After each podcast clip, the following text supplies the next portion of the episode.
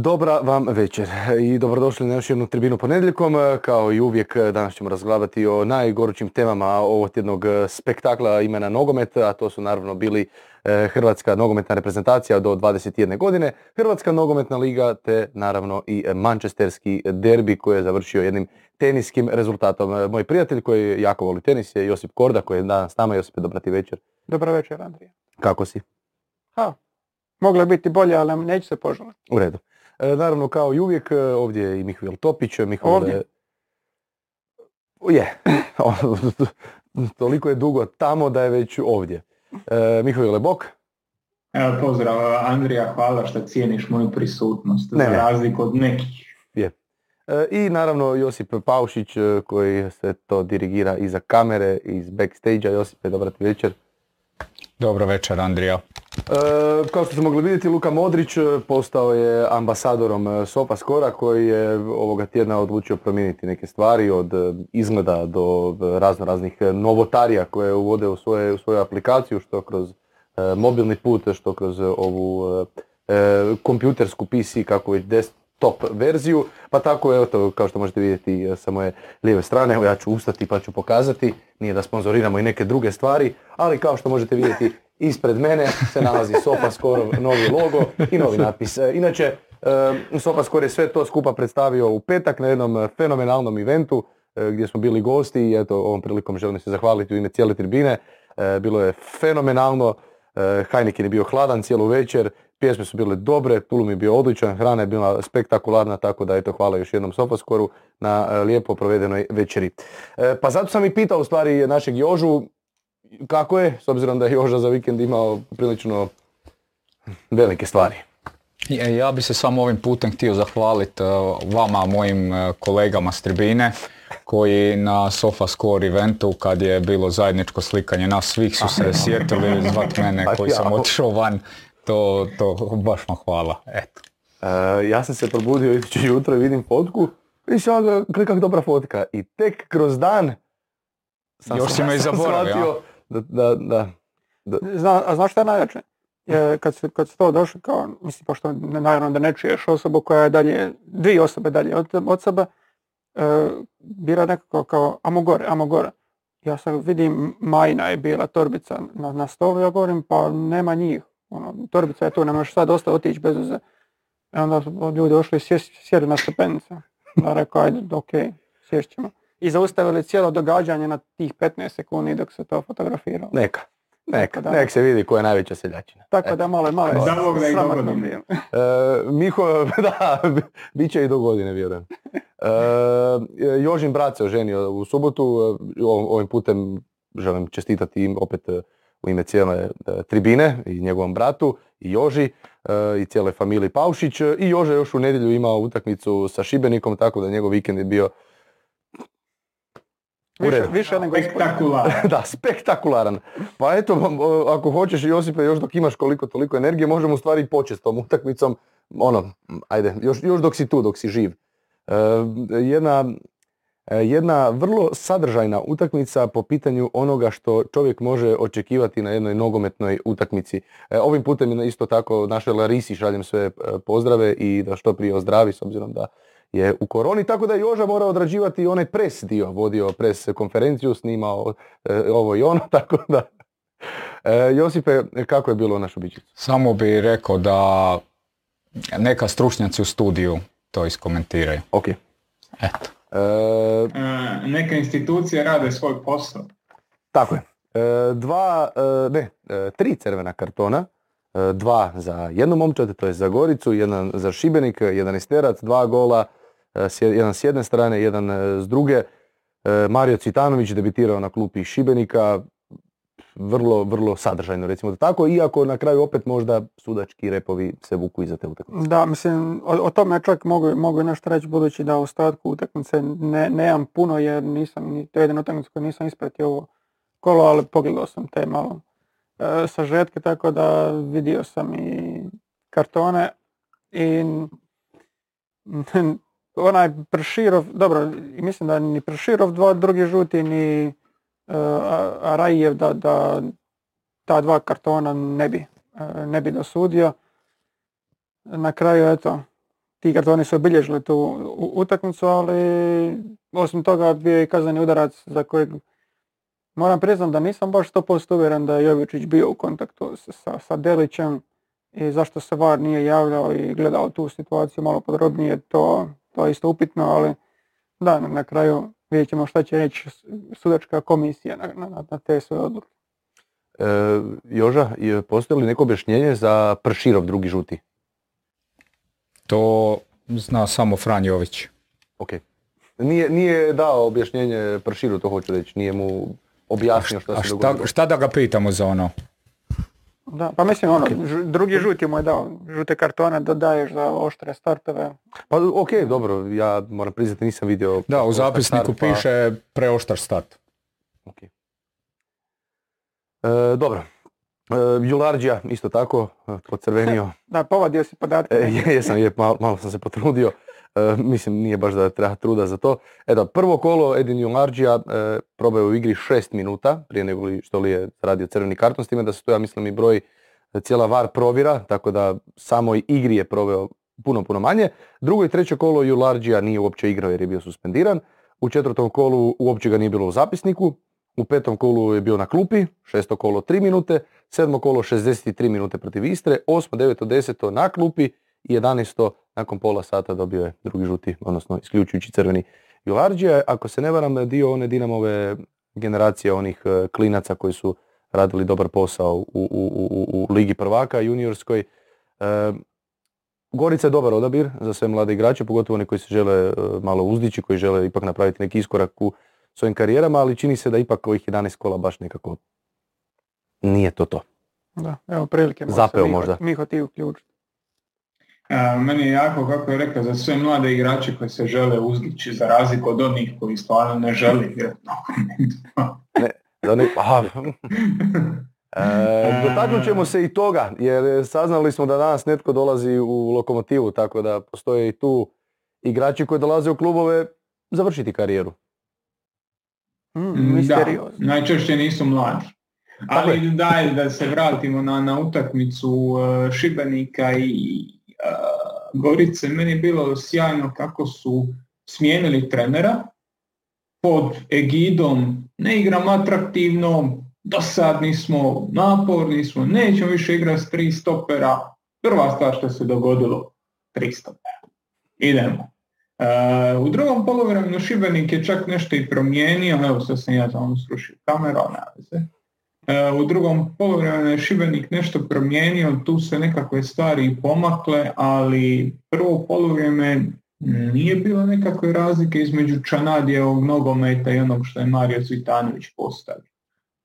Nije bilo tog nekog svježeg okretanja strane, nekakve nove energije, ničega novog zapravo nismo ni vidjeli, tako da još jedna od onih odluka gdje ti stvarno se moraš zapitati zašto bi neko u životu poželio biti nogometni trener, jer ono, možeš raditi, možeš napraviti i dobar rezultat, pa i loš rezultat ili prosječan rezultat, a na kraju ti život ovisi o tome kako će se nekom sprnuti da povuče nekakav potez koji može biti jasan ili nejasan i taj niko se ne treba baš pretjerano opravdavati, ti si dobio otkaz i to je to. Tako da. Znaš što je dosta zanimljivo u tom otkazu? Ok, nisu igrali atraktivno, igrali su da ne prime golove, sve to prihvatljivo, to može biti razlog. Ok, nije bitno, to je valjan razlog i možete se otpustiti. Ali ja se sjećam da je od prvog kola bila priča da je Čanadi došao u klub i da je rekao da Šibenik jednostavno previše golova prima prošle sezone, da je njegov cilj ove sezone primati značajno manje golova, posvetiti se obrani, zatvoriti prilaze, naprijed što se napravi i ići u tom nekakvom generalnom smjeru. To ujedno znači da je on, ako ćemo reći da ima nekakve razgovore sa upravom kluba i ljudima koji su ga zaposlili, da je vodio razgovore na taj nekakav način, da je govorio svoje zamisli i da sigurno nije došao i govorio da će igrati napadački, odmah u prvoj preskonferenciji poslije utakmice koju je vodio kaže da mora sve zatvoriti, da ovo, da ono. Tako da iz te perspektive zaposli se trenera koji ima neku svoju jasnu ideju što želi napraviti, kako je to provodio, to smo vidjeli i rezultatski, mislim da mu se nema šta prigovoriti. Mislim da je ostvario prilično ok rezultate za na početku sezone za Šibenik koji je doživio i dosta promjena. Ok, mi jesmo imali nekakve, nismo se slagali s nekim zamislima i nije izvlačio najbolje od nekih svojih igrača, ali mislim da s rezultatske strane nije apsolutno nikakvog razloga bilo za tako nešto, a sa te sportske i načina igre valja si znao kakvog trenera dovodiš, valja si odvodio takve nekakve razgovore o neke dugoročnijim planovima. Znaš šta je sad u svemu ovome problem? Što mi raspravljamo ko da je to nekakva normalna stvar, normalni klub, ko da se tu posluje na nekakav normalan način, a zapravo ne možeš tražiti logiku tamo gdje nema logike. Još jedna stvar koja je potresla šibenski HNL puk, Monika Vojvodić više nije glasnogovornica kluba od danas. Eto. Pa vi vidite, ljudi moji, gdje ovaj svijet ide. Jel se zna razlog njenog otkaza? A ne zna se još službeno. Nakon što je sa mnom surađivala, to je bilo to. A još da mogao si ispričati kako si vodio ovu pres konferenciju, kao su pitanja dobio Angelovski. Znači, ja ne razumijem da nakon ovakve utakmice dođe 5 ljudi na pres konferenciju i ne pita ništa. Zašto se vi ljudi time bavite? Molim, pitali su jedno pitanje. Koje su pitanje? Jedno pitanje. Kad će doći naš trener? Zašto? Zašto dolaziš? Zašto se time baviš? Ne razumijem. Nemoj se time baviti. Ako ti je dosadno, nemoj. Stvarno suludo. Ali ti si svoju. Dobra utakmica imaš, ok. Imaš kartona, imaš golova, događalo se nešto. Nemaš pitanje. Pa ti, ne znam, skoči s mosta. Eto. Bez veze sam se iznervirao, ali stvarno, čemu to? Zašto mi idemo gore na preskonferenciju? A onda reci, odite ljudi, put je pred vama i... Da, nabaci par floskula automatski i to je to. U nedjelju Gorica igra derbi začelja protiv Rijeke. Larisa se vraća, pretpostavljam, do tada. I Joža, ja ću biti tamo. Ja radim utakmicu, pa evo, ako nitko ne pita nešto, ja ću. Ti samo o glasnogovornicama pričaš. Vidi smješka, ništa nije ni rekao. Dobro, još jedno pitanje za tebe, Joža, stvarno, evo... Preli Joža ode na već mi je... U stvari ne. Ne, idući tjedan. Može pričekati. Može pitanje za tebe, Aziz. Može da pače. Kad ćemo dobiti merch Kalahari? To se ja pitam.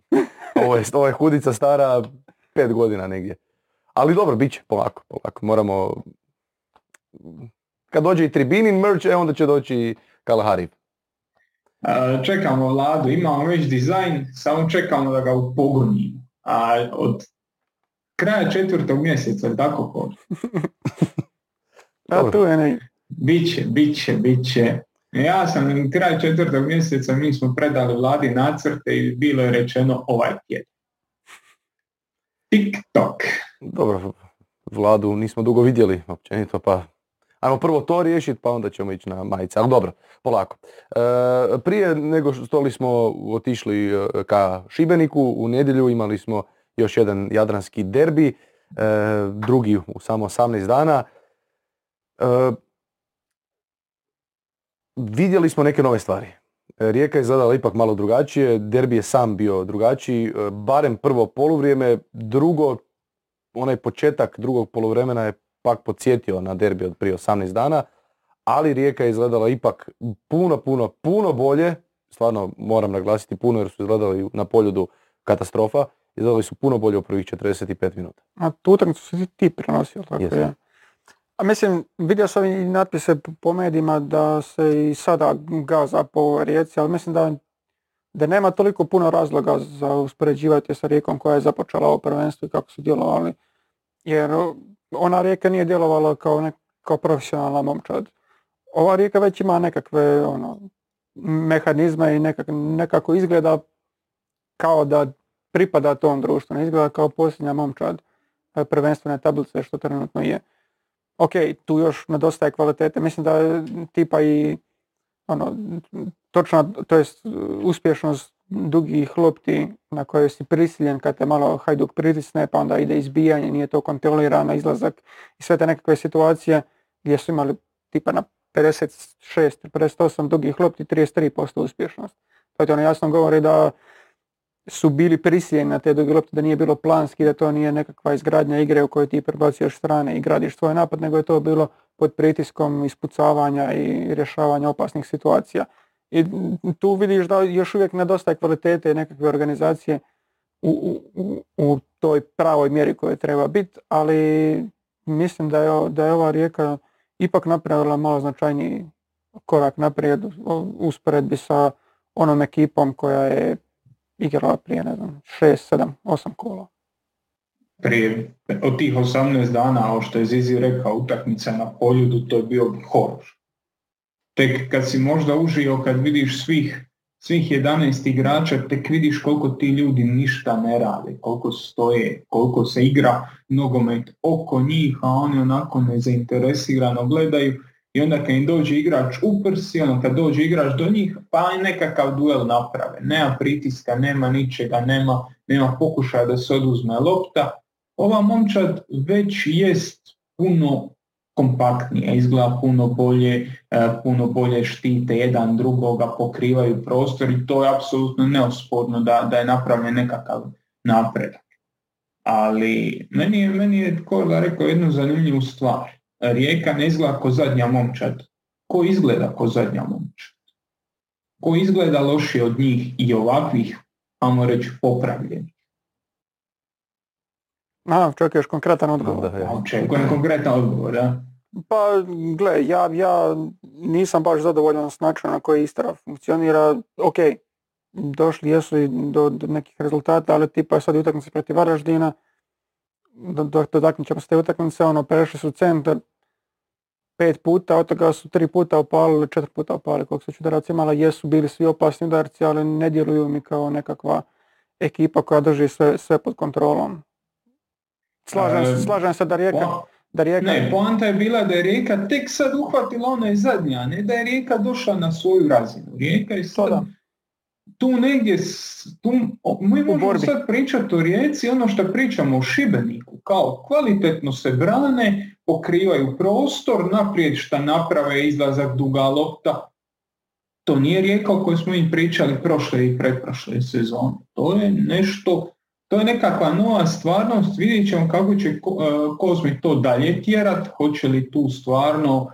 Mene je njegova izjava posjetila na onu Spajićevu kad je rekla da poslije svjetskog prvenstva pola igrača neće biti tu, kad ono Spajić rekao pola njih neće ovdje biti. Kojih pola? Nek se sami biraju. Tako i ovo, koliko će temeljito treba redizajnirati tu momčad, to ćemo vidjeti. Treba Kozmiju dati još malo vremena da se radi, da neke stvari se poprave, da neke stvari krenu naprijed, jer definitivno su krenuli. Ali ovo i dalje nije Rijeka koja se bori za top 4. Ma daleko od toga, mislim da to uopće nismo ni pokušavali reći. Ok, ako kreneš sa one razine na kojoj je Rijeka bila, jedini smjer u kojem možeš je da se bude bolje od toga. Tako da, čisto bi htio to reći u kontekstu onoga kako je natpis vidio u medijima. Meni to više ne djeluje onako disfunkcionalno i neprofesionalno kao što je to bilo prije, gdje, mislim, spominjala sam bilo na X utakmica da se igrači nalaze u istim zonama, da nema nikakve komunikacije među njima, da je kretanje u nekim situacijama kao da nemaju pojma o tome što se događa oko njih. U ovom trenutku Rijeka ne izgleda tako. A sad je li to pozitivno da su tek sad počeli izgledati kao profesionalna momčad? Da, najavio je i Kozmi čistku, najavio je i Mišković, opet sam nešto malo išao gledat, pa kaže Transfermarkt da je Rijeka ove sezone koristila 31 igrača minimalno, da je odigrao barem 1 minutu, odnosno nitko nije odigrao manje od 14, s time da možda je to i više, jer na primjer Geislera uopće još nisu upisali, on je debitirao sada protiv Hajduka, s time da je još 7 igrača barem jednom sjedilo na klupi, ali nisu ulazili, plus još je tu ozlijeđeni Mitrović i ostali igrači na koje se možda prošle sezone računalo, ove sezone se ne računa. I u stvari to bi trebala biti baš jedna ogromna čistka, jer način na koji, ako ti koristiš 31 igrača plus još koliko njih, u ovoj fazi da, znači ti se još nisi snašao, a pričamo o 11. kolu prvenstva. Ampem je imao jednu zanimljivu ulogu protiv Hajduka, jednu neobičnu ulogu, igrač od kojeg smo navikli da igra ili krilo ili wing beka ili beka, sada se spuštao po loptu i u stvari kreirao igru. Meni se to iskreno nije svidjelo, meni je to, neću reći da je suludo jer odigra solidno to, ali gubiš ono, nije, ajde da preformuliram što imam reći, nije da ti imaš puno igrača koji ti mogu probiti. Osim njega koga imaš, imaš Frigana koji je mali zvrk, energetska je bomba i koga još? Ko ti još donosi energiju, ko ti još donosi šansu da ja na jedan probije, da bude direktan, da dođe u završnicu. I ti onda njega koristiš tako da se on spušta u pirlu ulogu i roka dijagonale koje ono, rekao je Korda već 50 i nešto dugih lopti, 33% uspješnosti. To je ispod svake kritike za ovaj nivo nogometa. Dobro, s druge strane, Hajduk je, dojam je da ipak početak utakmice prvih 15 minuta, ako se ne varam 20-ak, Rijeka otvorila možda energetski bolje, a Hajduk je u stvari iskoristio taj početak drugog dijela gdje je Rijeka u potpunosti pala i Avazijem je zabio u 51. I onda kao da je opet krenulo određeno povlačenje Hajduka. Pa da, mislim da ni Hajduk, ni Hajdukovi navijači nisu bili zadovoljni nakon utakmice, mislim da je utakmica generalno bila dosta slabe kvalitete. Da. Ok, i ti si bio naglašavao, mislim da koliko je bilo u prvi 9 minuta 6 prekršaja, ili tako nešto da je bilo, kad si prozvao tehničara da ti izbace taj podatak. Na kraju, mislim da sam zapisao, da na kraju 33 prekršaja su bila na toj utakmici, stalno bila iscjepkana, većina udaraca koji su bili upućeni na toj utakmici su bili izvan 16 metara, nisu bile nekakve izrađene situacije. Čak i taj pogodak koji je zabio Avazijem je bilo ono napucavanje lopte nakon Livajinog slobodnog udarca, pa ubaci, pa je bilo ne mogu izbiti, mogu izbiti.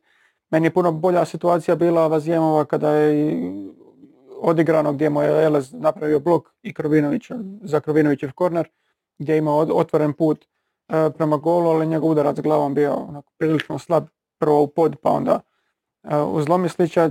Tako da izuzev tih nekih biranih situacija ne bi rekao da je i s jedne i s druge strane bilo previše izrađenih situacija. Ja bi se apsolutno složio s Kordom jer Hajduk je bio bolji taj kraj prvog, početak drugog, Rijeka je bila bolja na početku utakmice i na kraju kad se Hajduk povukao, kad je to nekako opet mirisalo slično onome što se događalo protiv Šibenika. Generalno glavno 30 nešto faulova na utakmici koja nije opet imala neku grubost. Tu su bili onako iscjetkani faulovi, dueli koji se nekad možda i ne bi sudili, neki drugi Hajdan suci ih definitivno ne bi sudili kao faulovi i onda ulaziš iz faula u faul i zapravo ne može se ni igrati. Nije to prvi put, ja mislim kad bi napravili nekakav statistički presjek, a to se možemo čak i potruditi za neki kraj sezone kad se već skupi malo više, pa nije ovo prvi put da Pajač sudi utakmicu na 30 plus prekršaja gdje nemaš ni jedan ozbiljan faul. Sada se mi vratimo na priču oko Avazijema, je li trebao dobiti crveni, nije trebao dobiti crveni. Ti si podijelio 9 šutih u situaciji gdje nisi ima ni jedan ozbiljan start. Gdje nisi ima ni jednu grubost, ni jednu ono žestoki ulazak. A mi non stop slušamo kako neće se suditi lagani penali, neće se suditi lagani penali. Amo to je kriterij onda onako izravnati na čitavi teren. Amo ne suditi lagane prekršaje na centru, amo ne suditi žute kartone kad igrač zapravo i ne zakači ovog suparnika. Tako da iz te perspektive 30 nešto faulova na ovakvoj utakmici ubije utakmicu. To sve da Sve da i hoćemo analizirati neku taktiku, to je ograničavajući moment koji ubija. Ja bih razumio da su tu sad bile nekakve tenzije, da je to bilo nešto prštalo nekom energijom. Utakmica odigrana u drugoj i najbolje trećoj brzini, a 9 žutih kartona.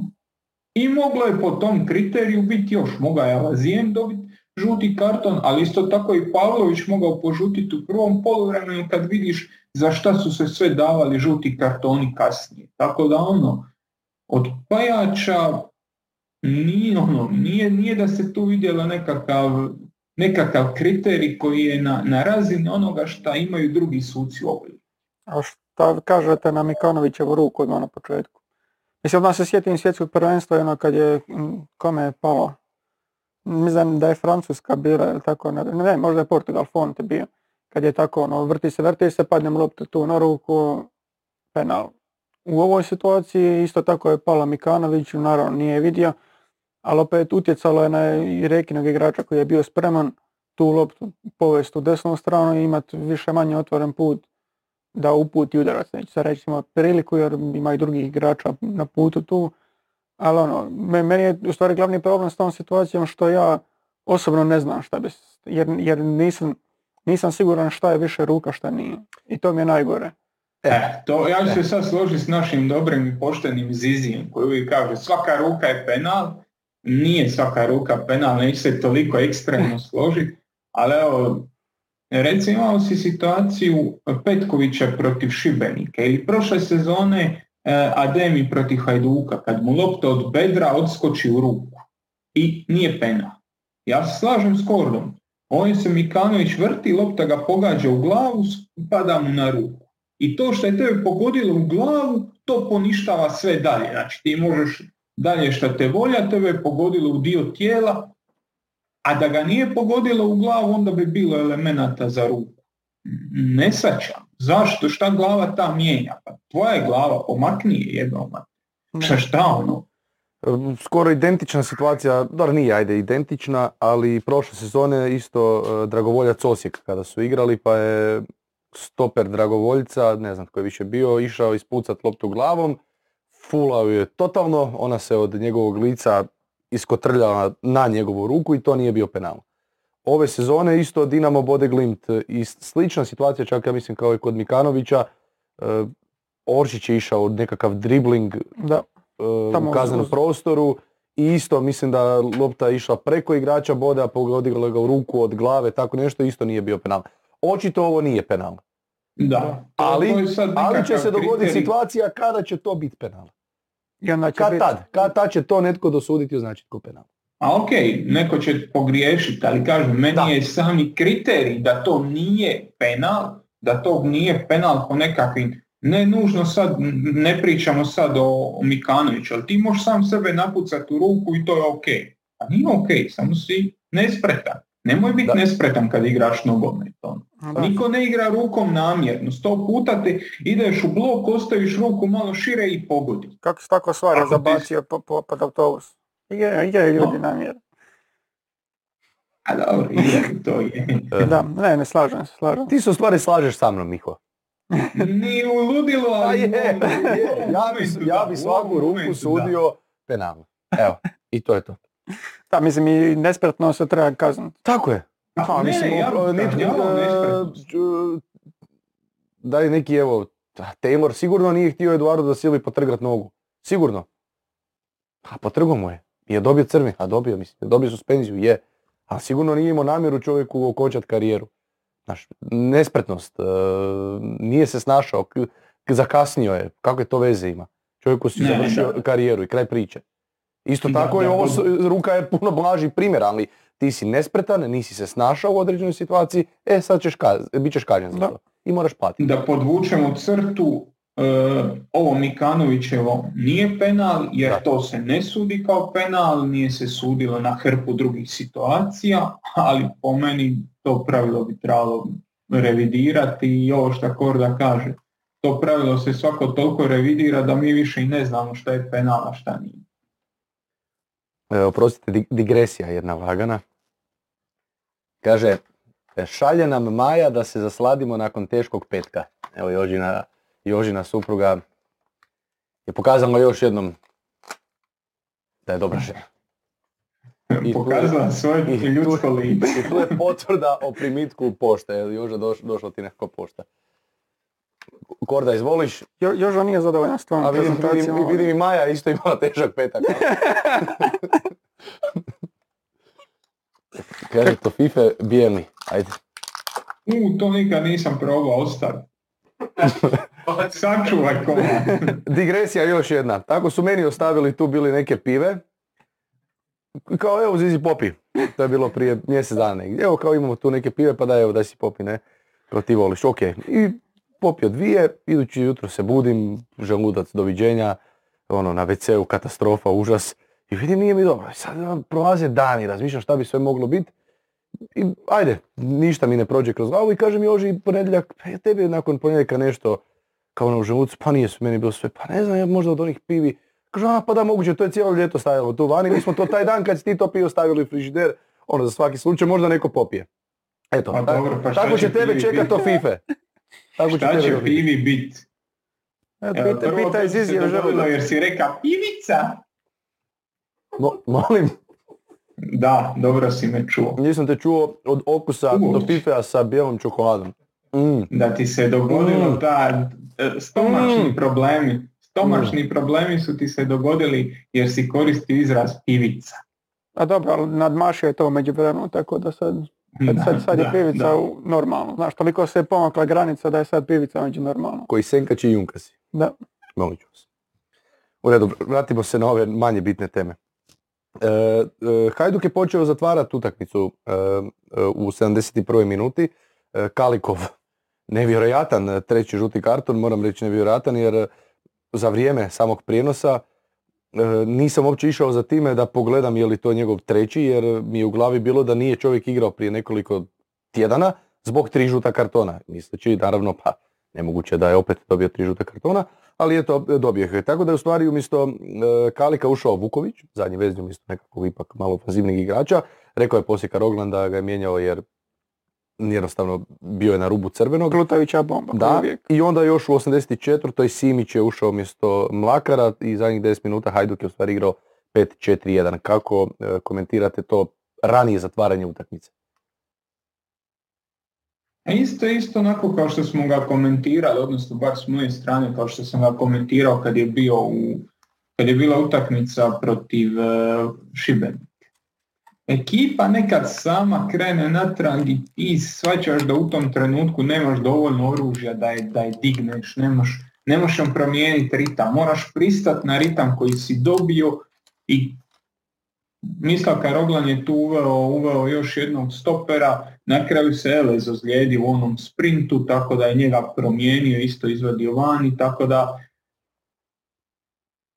ja mislim da nijedan trener ne misli da je povlačenje dobra ideja, ja mislim da svaki trener misli da trebaju nastaviti ljudi igrati u ritmu u kojem su igrali do tog trenutka.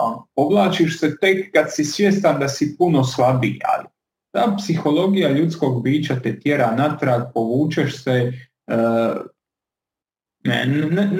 Ne znam da jedan trener to kaže racionalizirao i rekao mi smo se namjerno povukli u 70. minuti nakon što smo od 35. do 70. igrali stvarno dobar nogomet i zaključili smo da više ne želimo igrati dobar nogomet, sve se želimo malo braniti. Dobar tek. Mama, šta radite? Uz sve to još što se događalo na derbiju treba napomenuti stvarno još jednu stvar koja je možda prošla ispod radara, možda samo krivo, ali treba naglasiti činjenicu da je Hajduku nedostajalo 6 igrača, a Rijeci čak 12. Dakle, 18 potencijalnih pojačanja, što li već, je nedostajalo u tom derbiju. Tako da i to treba uzeti isto tako u obzir. Da, i to je utjecalo na lošu predstavu koju smo spominjali da je bilo. I mislim, još jedna stvar koja je malo, mislim, nije prešla ispod radara, nije se toliko ne komentirala, ali generalno se tiče, mislim, svih hrvatskih vratara. Labrović je kod gola izletio ni u šta. Znači zaratio se u svoja dva igrača, nije uopće pokupio loptu, nije ništa bilo i to se konstantno događa sa skoro svim hrvatskim vratarima i to vratarima koji su kao blizu reprezentativne ili čak reprezentativna razina. I mislim, ne poznajem sad golmanski rad u akademijama i hrvatski način treniranja vratara, ali stvarno mislim da bi se nešto trebalo promijeniti.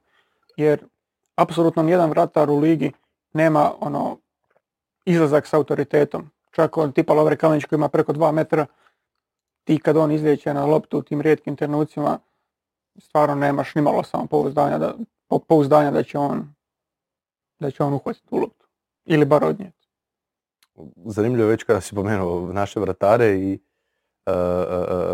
Labrovića, nevjerojatna brojka, u stvari nevjerojatan podatak je to da Labrović ove sezone ima više clean sheeteva od Livakovića. Da, pratimo tvoj tweet. Aha.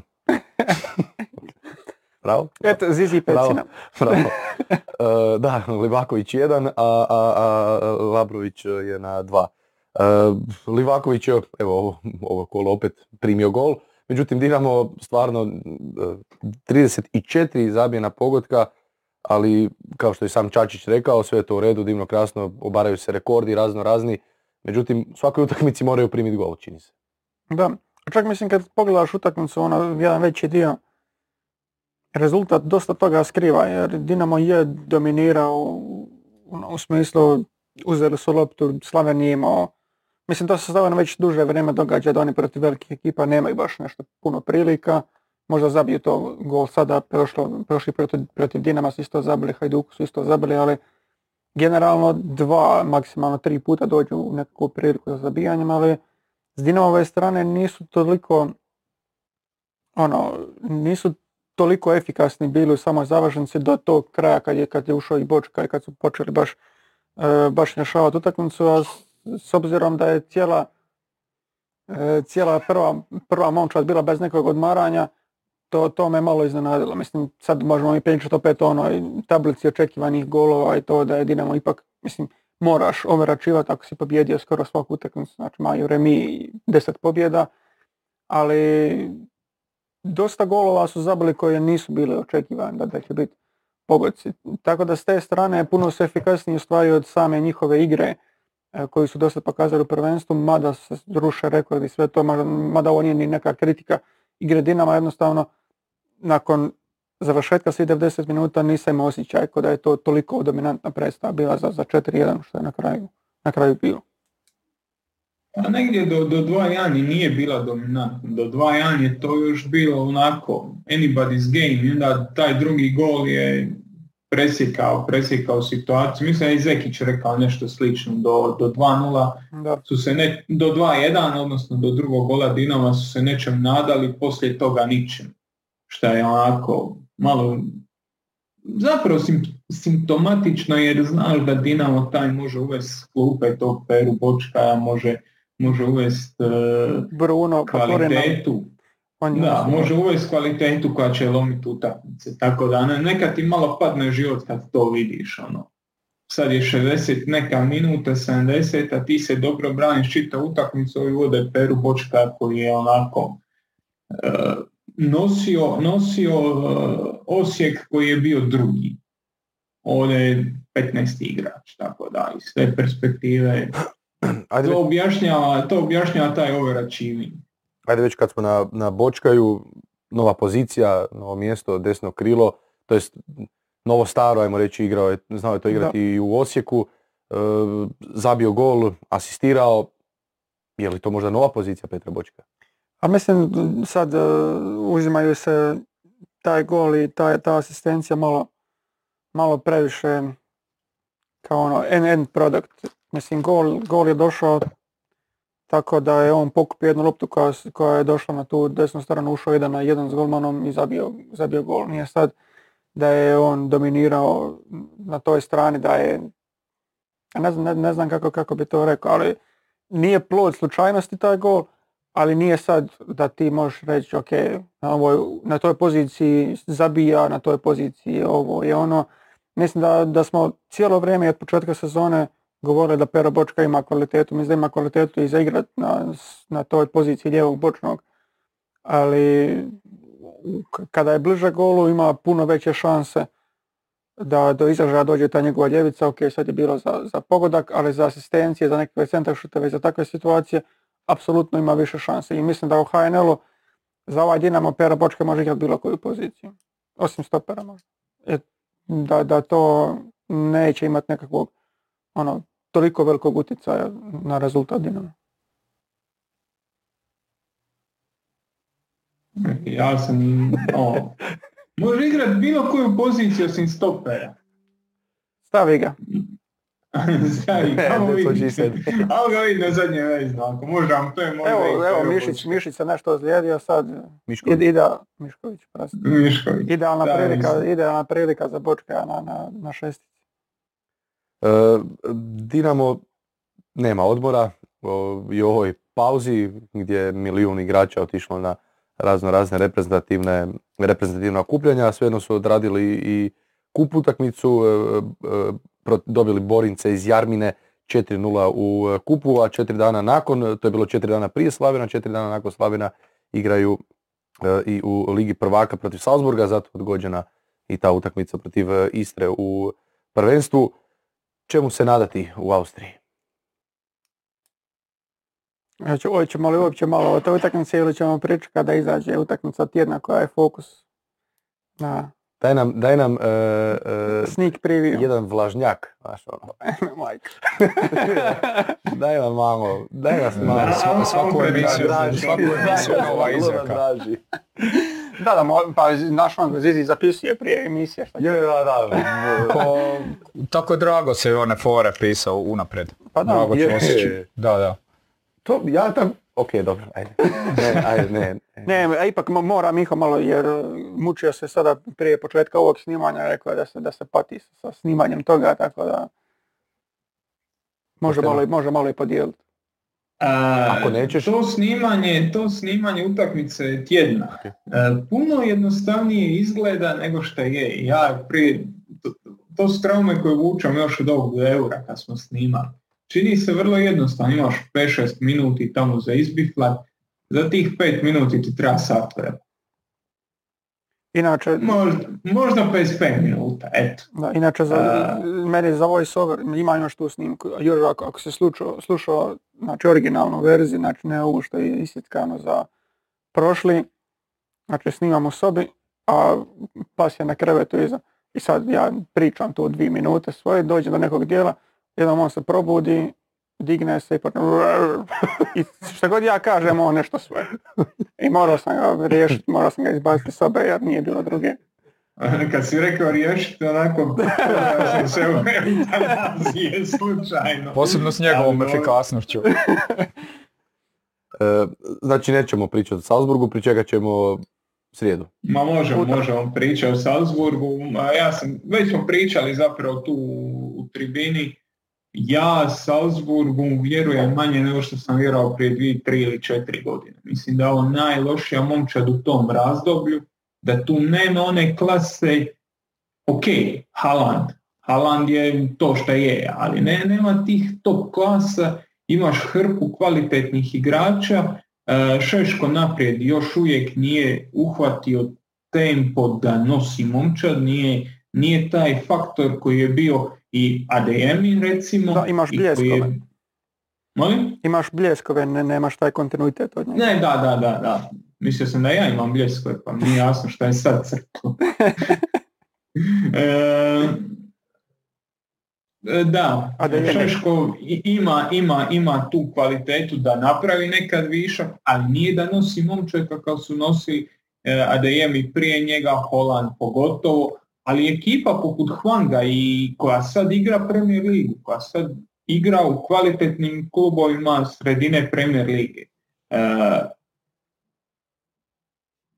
Salzburg je mijenjao momčad, Dinamo je nije mijenjao, Dinamo ima nekakvu rutinu.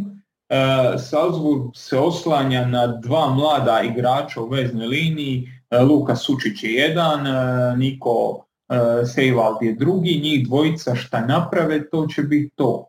A Dinamo se u zadnjih nekoliko godina susreo s puno kvalitetnijim veznim igračima i držao ih je pod kontrolom. Tako da da vjerujem da Mišić i Ademi se mogu nositi s njima i da tu stvarno može biti, da Dinamo može ostvariti dobar rezultat. Iako je Salzburg na svom terenu jako, jako kvalitetna momčad i ostvaruje dosta dobre rezultate.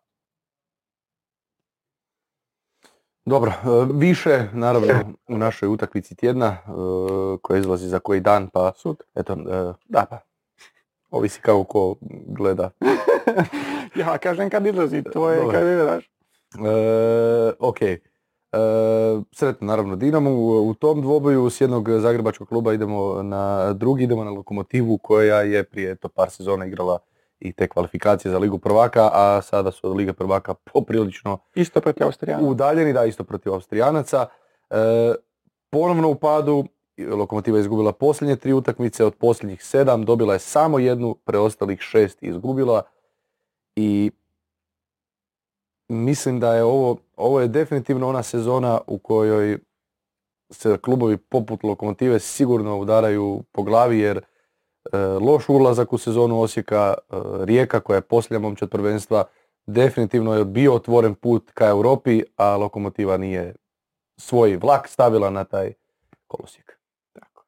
Da, ima i jedan predstavnik drugog kluba u našoj prostoriji koja isto vjerojatno tako razmišlja, ali pa znaš šta je s Lokomotivom? Za prvi dio dosadašnjih ovih utakmica rekao bi da su uzeli puno manje bodova nego što su pokazali i nego što su zaslužili, jer gubili su neke utakmice koje možda nisu trebali, gdje su trebali uzeti možda čak i sva 3 boda i gdje su igrom baš pokazivali da su možda i najbolja momčad lige što se tiče same kvalitete igre, atraktivnosti, nečega čemu prosječan navijač čemu teži, ali mislim da u zadnje vrijeme da je to pomalo i nestalo i mislim da to nije neočekivano, jer radi se ipak o mladoj ekipi koja je jako puno mijenja, koja je sad ostala i bez Čokaja, koji je prema ovoj utakmici protiv Osijeka nisi imao ni Mersina, nisi imao neke druge igrače, Cipetić ti igrao beznog,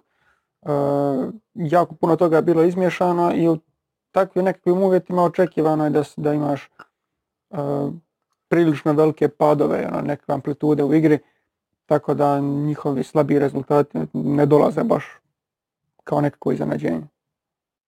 Meni je fascinantno kod te Lokomotive kad oni krenu ubacivati te mlade, to se lopatom nabacuje. Evo sad u zadnju utakmicu Art Smaka i Šotiček na centralni vezni, radi se o dečkima koji su prošle godine igrali juniorsku ligu, ali ni u toj juniorskoj ligi nisu bili dominantna sila. Bili su bili su pri vrhu tablice, ali nije da su njih dvojica dominirali. Puno više je ta juniorska momčad Lokomotive ovisila o krilnim igračima, o likovima koji su, evo sad poslali su čovjeka u Šibenik, on u Šibeniku ne igra. Oni su Smakaja i Šotičeka bez ikakvih problema gurnuli u prvu momčad, Salihu stoper isto tako, Ivan Mersinajt je na klupi, Salihu sa 20 godina igra, kasnije ulazi i Vasilj koji je već se adaptirao na prvu ligu, ali Vasilj je sam po sebi elitni talent. Vasilj je neko koga tamo sa 15-16 godina ljudi podcrtavaju i kažu ovaj bi mogao biti nešto posebno. Sad, hoće li on postati nešto posebno, neće, tu ovisi o masu stvari, ali on je imao patinu tog elitnog talenta. A oni bez ikakvih problema krenu sa evo, Gabriel Groznica koji uđe s klupe, Luka Stojković ulazi iz klupe. Hrpa mladih igrača i onda ne možeš ni očekivati da će oni držati tu nekakvu razinu, što je Korda rekao u početku te neke sezone si imao utakmice koje možda nisu trebali izgubiti, koje su odigrali kvalitetnije nego što je rezultat pokazao, ali tad će ta forma kliznut prema dolje. Sad je kliznula i sad je na Lokomotivi da se iščupa natrag. Ovih dana je stigla vijest da je oporavak Lukasa Kačavende ide brže i bolje nego što je bilo planirano, nego što se mislilo da će biti. Cijelo vrijeme u stvari imam osjećaj da se priča o tome, a Lokomotiva nema Kačavendu, zato i je to tako. Je li to stvarno tako? Koje je vaše mišljenje? Je li stvarno Lokomotiva zbog izostanka, i to onako dosta naglog izostanka Lukasa Kačavende pred početak sezone, slabija nego što bi bila da je on ovdje zdrav? Pa baš da je tolika razlika. Pa super mi je kako je postavio pitanje i navodi nas na odgovor.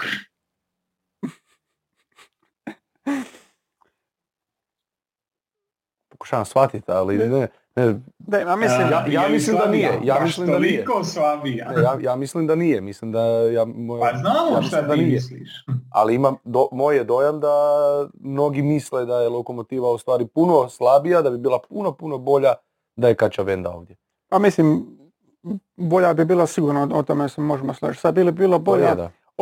Ovo je trebalo biti ta sezona u kojoj se Lukas Kačavenda nametne kao jedan od najboljih igrača lige. U tom smislu govorim kao igrač koji možda ne bi bio tako smatran da je u Dinamu, jer ne bi imao toliko prostora i trebao biti baš puno viša razina i više iskustva imati, ali u takvoj povećanoj ulozi igrajući za Lokomotivu, kao što naprimjer Teklić ima sad u Varaždinu, bi se izdigao na tu neku razinu gdje ga možeš smatrati jednim od najboljih igrača lige, jer mislim za ono što je pokazao prošle sezone da jednostavno tu razinu da je prenio na ovu sezonu da se ne bi mogao smatrati toliko važnim izostankom za Lokomotivu, ali gledajući taj njegov rast i ono što je pokazivao i u mladoj reprezentaciji i na Bljeskove prošle sezone, dobro, možda malo i više od Bljeskova, da očekuješ taj nekakav trend rasta, ova sezona je trebala biti ta gdje se on pretvori u ključnog igrača Lokomotive, nekako bi digao tu Lokomotivu za još veću stepenicu. Sad to su sfere nagađanja i po onome što je pokazivao da je samo ostao na toj razini ne bi bilo. Bila bi bolja, ali ne bi bila ekipa koja bi sad bila na trećem mjestu HNL.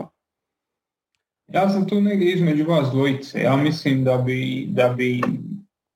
da nedostaje, ali ne toliko, i mislim da je puno lakši razvoj kad je momčad funkcionalna nego kad je ovo što je Lokomotiva. Lokomotiva u ovom trenutku, ja stvarno ne vidim funkcionalnost te momčade.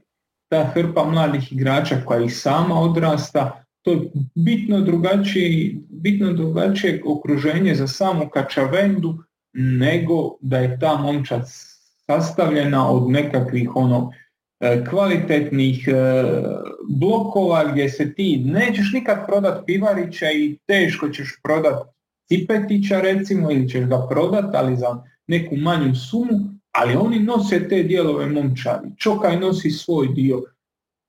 U takvoj momčadi Kačavenda može rasti i razvijati se. U ovoj disfunkcionalnoj momčadi mislim da bi mu rast bio još usporeniji nego što bi u nekakvim normalnim okolnostima, tako da ja se slažem da bi on bio bolji nego što bi bio lani, ali ne vjerujem da bi bio drastično. Da, mislim, to je sad ta diskusija koliko bi on rastao, ali ja mislim da Lokomotiva ne bi bila toliko disfunkcionalna, što ti kažeš. I generalno mislim da Lokomotiva ima neku okvirnu početnu postavu i da je to ok, izgubio si Soldu, izgubio si Čokaja, oni su bili dosta važan faktor u toj postavi, ali znaš ko je lijevi bek, znaš ko je desni bek, znaš... Ma još najbolje da ne znaš, jel? Čekaj, stani. Ajmo, a kako onda komentiramo dolazak Ivana Tomićaka u Lokomotivu? Edo, stigla vijest danas, da Tomićak dolazi u Lokomotivu. A dobro, šta? To je po službenim pozicijama, Tomićak je sada treći desni bek kojeg ima Lokomotiva. Pa dobro. Mislim, pa i Pivarić je ljevi bek, pa im igra krilo dosta često. Samo kažem da znaš da je Cipetić prvi izbor, da je Miličević prvi izbor tamo, da imaš Mersenaja koji je uvijek desni stoper, Soldo više nije tu, ali on je bio konstanta. Dobro, vratar izgleda je Čavlina taj kojem najviše vjeruju i to je konstanta, bio ti je Čokaj u sredini. Mateo Marić, bio bi Kačavenda, gore Pivarić, Kulenović i ostaje još jedna pozicija, sada će to biti Vasilje, će to biti neko Za mene je to prilično funkcionalna ekipa i mislim da nije toliko divlja. Ok, slažem se da oni sad nabacuju to i ono, vjerojatno u svakoj sezoni postoji taj dio Lokomotivina gdje oni lopataju mlade igrače, ali za mene ta ekipa u svojoj najvećem izdanju je prilično funkcionalna. U najvećem izdanju definitivno, ali mislim u ovom trenutnom da je daleko od najjačeg izdanja. U redu, pošteno. Tijekom vikenda Lokomotiva je izgubila od Osijeka 4-1. Situacija je pak totalno obrnuta u gradu na Dravi, koji se budi, koji se diže dolaskom Renea Pomsa. Od samog njegovog dolaska 4 utakmice bez poraza, prvo remis sa Šibenikom i onda serija od 3 pobjede Rijeka, Gorica i Lokomotiva, s time da Osijek, kojeg smo svih ovih sezona pod Nenadom Bjelicom u stvari karakterizirali kao momčad koja ne zabija puno, koja se brani, koja pobjeđuje 1-2 razlike, 8-1 i gol razlika od dolaska Pomsa u te 4 utakmice. Još je prebacio na sebe, ne znam. Imam ja jedno pitanje za tebe, Zizi. Odakle je došao Poms? Iz kojeg kluba je došao u Osijek? Osijek. Ok, hvala. Nastavi. Što sam rekao? Mislim da je poanta da te malo podjebaje koja je došao i promijenio sve u Osijeku, da je u biti... Ne, rekao si da je došao, nije došao. Aha, samo... Došao na poziciju glavnog trenera. Došao je na poziciju glavnog trenera. Molim te, budi precizan. Eto, dobio si svoje. Proradili su živci sat vremena. To je zato što smo kasni. Zato već nakon ovakvog vikenda razumijem još da se te... Dres možeš pokupiti u nedjelju ću ga. Ali nemoj crveni opet. Da, imate više boja. Dosta te oblačen. Imate garnitura, daj neki drugi. Pa da. Banićev, vidiš. To čak možda mogu. Dolazi zima, naš. Pa da imam duge rukave. Dobro, dolaskom Renea Pomsa na poziciju glavnog trenera, Osijek ima gol razliku 8-1. Josipe Kordo, kako to komentiraš? Da, mislim, već sam prije komentirali da nema neke velike razlike u načinu i stilu igre. Mislim da je to još uvijek ostalo isto, ali samim time kako je uspio koristiti Šimu Gržana, kako je promijenio izgled zadnje linije formacije, da ipak Mio Caktaš, Klein Hešler ipak igraju nešto uvučenije uloge prednjih veznih, da nisu krila, jer Leovac i Gržan su pozicionirani na tim širokim bočnim pozicijama. Mislim da izvlači trenutno maksimalno iz Osijeka, da je uspio naći nekakav sustav i sistem igre u kojem neće morati trpiti van pozicije nekog svojih igrača, to što nemaš nekakvo desno krilo ili neke druge pozicije gdje bi morao izmisliti nekog igrača, nego si ovako dobio u stvari sustav u kojem možeš izvući maksimum od onoga što trenutno u napadu imaš. I moram priznati da mi se sviđa i ta ideja sa Žaperom koji pomaže u izlasku, jer ok, ne bi rekao da pretjerana pomoć treba Barišiću i Čeberku, jer mislim da su u posjedu obojica prilično dobre stopere, ali to ti nudi mogućnost da pošalješ Šimu Gržana daleko, visoko uz teren, i ta njegova okomitost koju nudi na desnoj strani je nešto što je dostalo Osijeku. Čak i ako on neće imati puno golova, asistencija ili svega toga, mislim da je dosta veliku širinu ekipi i da otvara pozicije u centralnim koridorima terena. Da, Poms je dosta prodrmao, možda ne dosta, ali malo je prodrmao cijeli sastav i Čeberko dobiva veću minutažu. Okay, Žaper kapetan bio.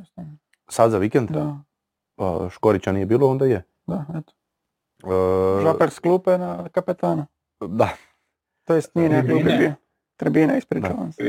Čeberko, Barišić, Gržan, Bari, to je... Ok, ajde, čak Čeberka možemo malo staviti na stranu i zbog ozljeda i zbog nekih drugih stvari, ali Barišić i Gržan su kod Bjelice nestali i doslovno ih je Poms digao iz ničega. Gržan je sam rekao u intervjuu za... Ne da su nestali, nisu ne pojavili praktički. Da. Rekao je Gržan, mislim da u intervjuu da je bilo za Germanijak nakon pobjede protiv Gorice, da je razmišljao hoće li uopće ostati u Osijeku ono kada je krenula sezona ili će tražiti opet neki angažman. Barišić je prošle sezone bio u seriji B na posudbi, ovoga ljeta spominjao se Dinamo kao klub gdje bi mogao otići, u Osijeku ne igra. Bari je stigao kao veliko nekakvo pojačanje iz Španjolske, nije ga bilo niti na mapi, debitirao protiv Gorice prošle sezone u zadnjem kolu. To bi debitirao za prvo momčad i dolaskom Pomsa u stvari je ta trojka dobila na nekoj važnosti. Koliko, već smo to pričali, bilo i par puta, ja sam zaboravio brojku, točno mi vi podsjetite jer ste mi vi to pričali, šok terapija kada dođe do promjene trenera. Netko od vas je to, da je Miho znanstveno dokazano koliko traje ta šok terapija? 8 kola. 8 kola. Nakon 8 kola se rezultati vrate prema prosjeku. Samo šta znači prema prosjeku? Je li očekujemo da će Osijek do kraja sve lupat 8-1 gol razlikom? Ne baš, ali Osijek i prije toj krize koja je bila sad umjetno izazvana nekakvim vanjskim stresorom, ajmo to nazvat psihološkim rječnikom. Znači imali se nekakav okidač koji je bio van taktike, same slačionice, trener je ušao u sukob sa drugim strukturama kluba i to je izazvalo pad u formu. Generalno gledano, Poms nije puno toga promijenio, pričali smo, ja mislim da smo čak pričali o Šimi Gržanu na desnom beku u jednoj od tribina, a znam da smo to pričali ovako privatno jedanput sigurno. Ima smisla, pokazuje to Šime Gržan svojim partijama, pokazuje to Osijek koliko je opasniji prema naprijed, jer pričali smo u onom trenutku kad si ostao bez Petra Bočka, ti moraš imati opasnost zbog beka pravog, tako ofanzivnog nemaš. Zašto ne pokušati sa Šimom Gržanom koji nije klasično krilo, koji je znao igrati bočnog i u Zadru kad je bio i koji je na par utakmica u Istri igrao bočnog, tako da to se pokazalo kao dobro rješenje. Sad samo jedno pitanje koje ima, šta ćemo sa Tomićem? Očito ništa. Je li Tomić... Taman će ispucat svojih 8 utakmica, znači će doći novih 8 utakmica. Da. Je li sad Tomić grize nokte negdje? Makar, nemaš informacije. S obzirom da je Bjelica dobio otkaz nakon pobjede protiv Hajduka, ko zna. Ja isto mislim da ako oni imaju dogovor sa Tomićem, da će ta promjena ići bez obzira na Pomsa i dobre rezultate. Da, spomenuo si Šimu Gržana, spomenuo si malo i Istru. Istra je ovaj vikend igrala s Varaždinom. Naša goruća tema, možemo slobodno reći, je postao Varaždin. Istra, evo, spomenuli smo i glasnogovornice Paula Sbodulja, inače glasnogovornica Istre, radi odličan posao. Istra stvarno radi fenomenalan posao na društvenim mrežama. Od ove sezone, evo, to, mislim da to trebamo isto ubilježiti negdje. Paula Sbodulja radi sjajan posao, cura je španskog, tako da zato je dobro radi. Ipak moramo spomenuti. Za vikend 1-1 Istra i Varaždin. Teklić nastavlja bombardirati. Dobio na kraju i žuti u 77 minuti i neće ga biti protiv njegovog Hajduka, to jest ne znamo još koji je njegov klub. Dao je intervju danas, jučer, kada za sportske novosti, ako se ne varam, pa su ga pitali za koga će navijati, rekao je za svoj klub i onda kada su ga pitali koji je tvoj klub, a to neka sami ljudi procijene. Bio je lukav. Da. Evo Miho, dopuštam ti prvo riječ. Ne, ništa. Ja sam se nadao da će igrat Tonio Teklić u, kako se zove. Znači Tonio Teklić igrat na Poljudu. I onda utorak u prošloj epizodi spomenutom Zolu igraju u njegova MNK Brda protiv mojih MNK Kučića, pa sam mislio da ćemo se susresti tu, ali Znaš, ono, da će mu 3 dana slobodno ostaće i tako to, ali... Dobro, pa slobodan je čovjek. Ima slobodno do iduće kola. E, ali ne, ali to je poslije idući utak. Znači, ne sutra, nego onaj tamo. Kužiš, ja sam računao odigrat ću utakmicu u Splitu, daću mu 2-3 dana slobodno da vidi doma svoje, pa eto, ostaće. I da mu malo objasniš. Čuj, Tonio. Ne, samo želim vidjeti iz... Dobar si ti, ali... Dotaknut ga ovako... Osjetiti kako je građen najbolji veznjak Hajna. To sam vidio da se podigla baš. Da. Velika kuka i motika. I motika su se podigle kad je to rekao Carević. Sad, ako je Carević mislio da on najbolji veznjak je ono period, onda jasno da je u krivu. Ali ako je mislio da je najbolji veznjak formom i učinkom koji daje, pa to nije uopće daleko od istine. On je lik koji u ovom trenutku, zapravo od onog trenutka kad je Postojnski ozlijedio nogu, od tog trenutka on vuče Varaždin kao glavni igrač. To ga kvalificira da bude u izboru za najbolje veznjake lik. Pa da, jer ono, mislim, ako sad govoriš o ekipi prvenstva, na primjer,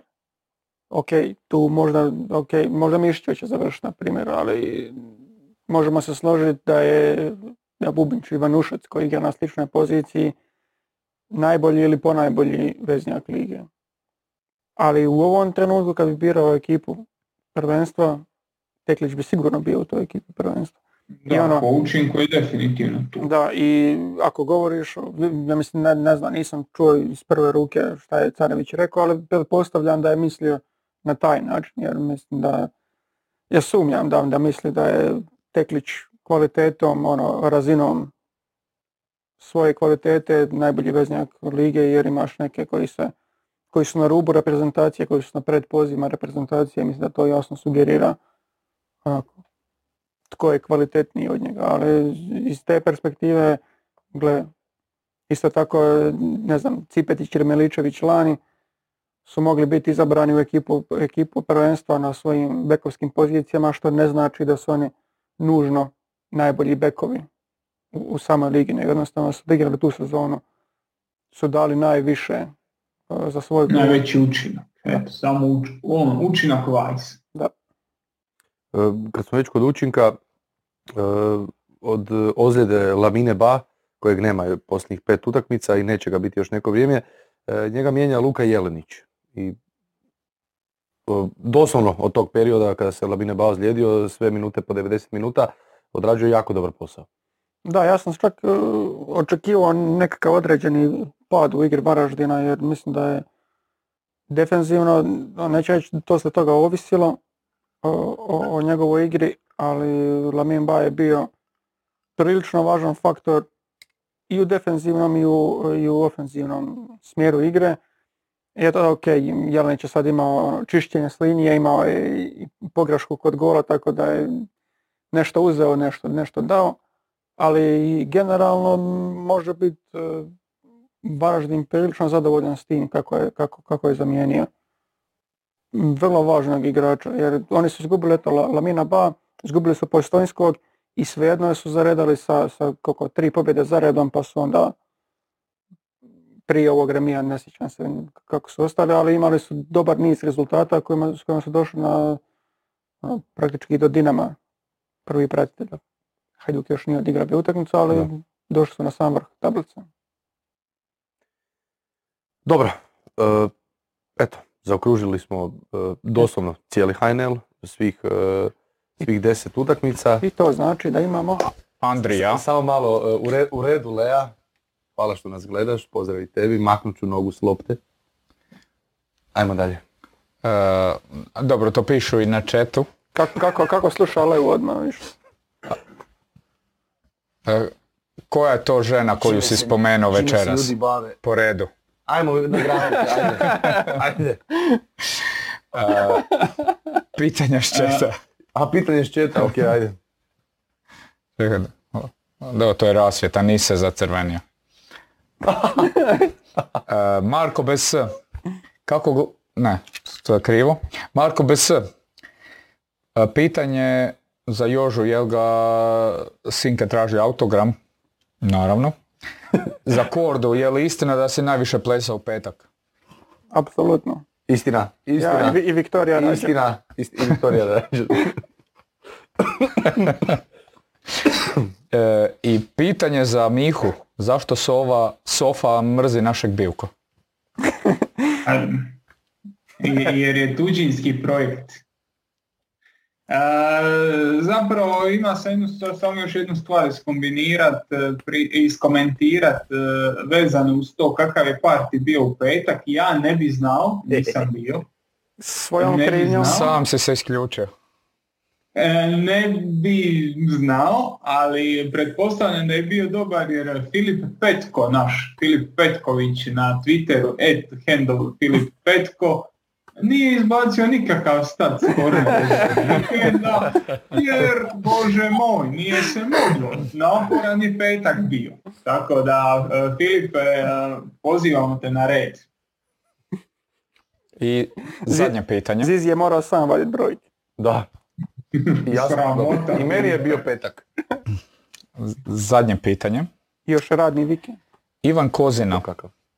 Pitanje za Kordu. Jarni ili Ivković? Jer si prošli jedan obećao.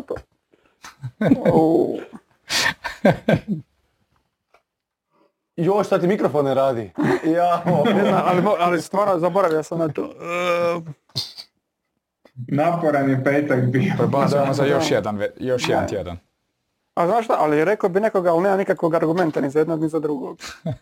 U tome je problem. Zizi, koga bi ti odabrao? Dobro, ne, Zizi neće komentirati to. Miho, koga bi ti odabrao? Meni je Ivković gori. Ja. Što za Jarnja još nema nekog potencijala. Ja. Ne, nema nikakvog potencijala, ono. Igrao je bar u reprezentaciji, brani u Zvezdi, pa... Ne, ali to sad kad kažeš da Ivković, Jarnić će ostati koliko toliko suzdržan, neće ništa reći i ostaće na tome, a Ivković zna blend baš ogromnu glupu. Ne, ja imam jednu ogradu prema svim tim komentatorima i već smo pričali o tome, pola njih dolazi na televiziju reklamirati se da se nađu na nekakvom poslu. Jarni barem to ne radi, Jarni ima jasnu sliku da nikad neće biti izbornika reprezentacije i da kad već lupa gluposti, ne lupa ih s ciljem da postane izbor.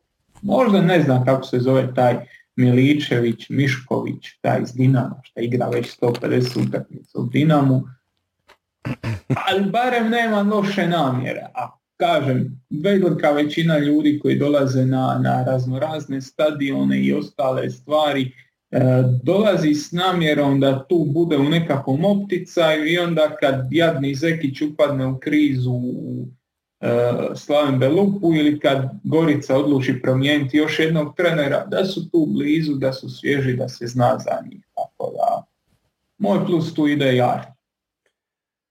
Je, komentatori su odvratni ljudi. To je istina. Ajmo dalje. Nisam rekao suvratni. Ajmo dalje, molim te. Nisam rekao suvratni ljudi, ali znam sam da je istina ovo što sam rekao, pa... Prije nego nastaviš, kako smo rekli da Filip Petković se još oporavlja od petka, tako i cijela eskadrila drugih Filipa u našoj grupi i mi smo zaboravili na niželigaški gol tjedna. Tako da to nemamo ovaj ponedjeljak, imat ćemo idući. Nije se igralo. Nije se, da. Reprezentativna stanka. Bili na partiju. Ali zato imamo kao i uvijek našu SofaScore momčad kola. To su jadni. Jadni oni koji su morali raditi za vikend, koji su morali raditi u petak navečer, posložili, pa eto, hvala njima, oni su naši pravi heroji u stvari. Kalinić na vratima, Galešić, Barišić, ova zijem posljednja linija.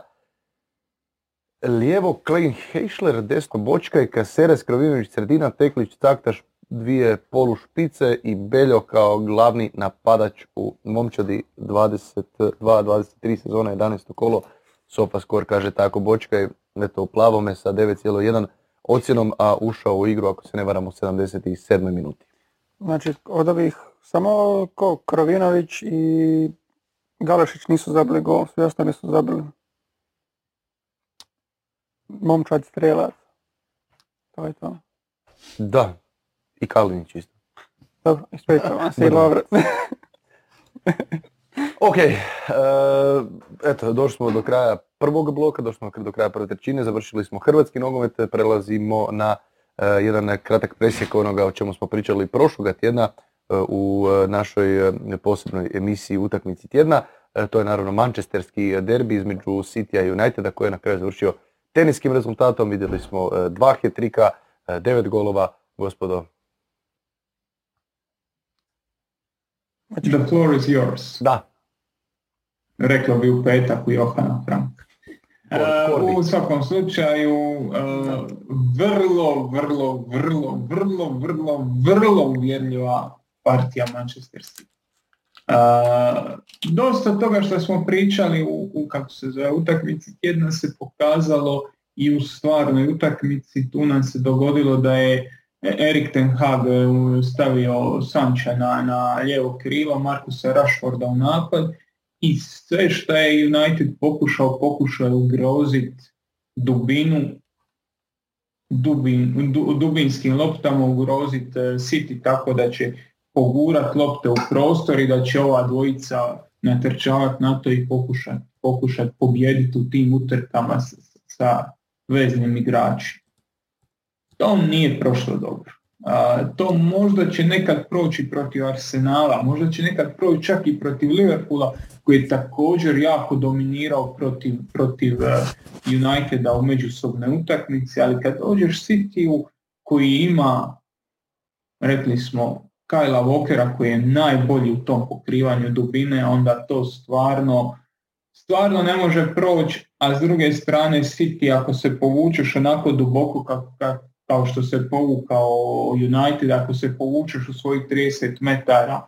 City je tako navikao igrati svaki vikend. City tako igra protiv svih suparnika i ako je u nečemu Aston Villa ili Wolverhampton ili ne znam, Burnley prije 2 godine, ako je u nečemu bolji od Manchester Uniteda, to je u toj niskoj obrani. Oni su se navikli braniti nisko. City je navikao napadati momčadi koji se brane nisko.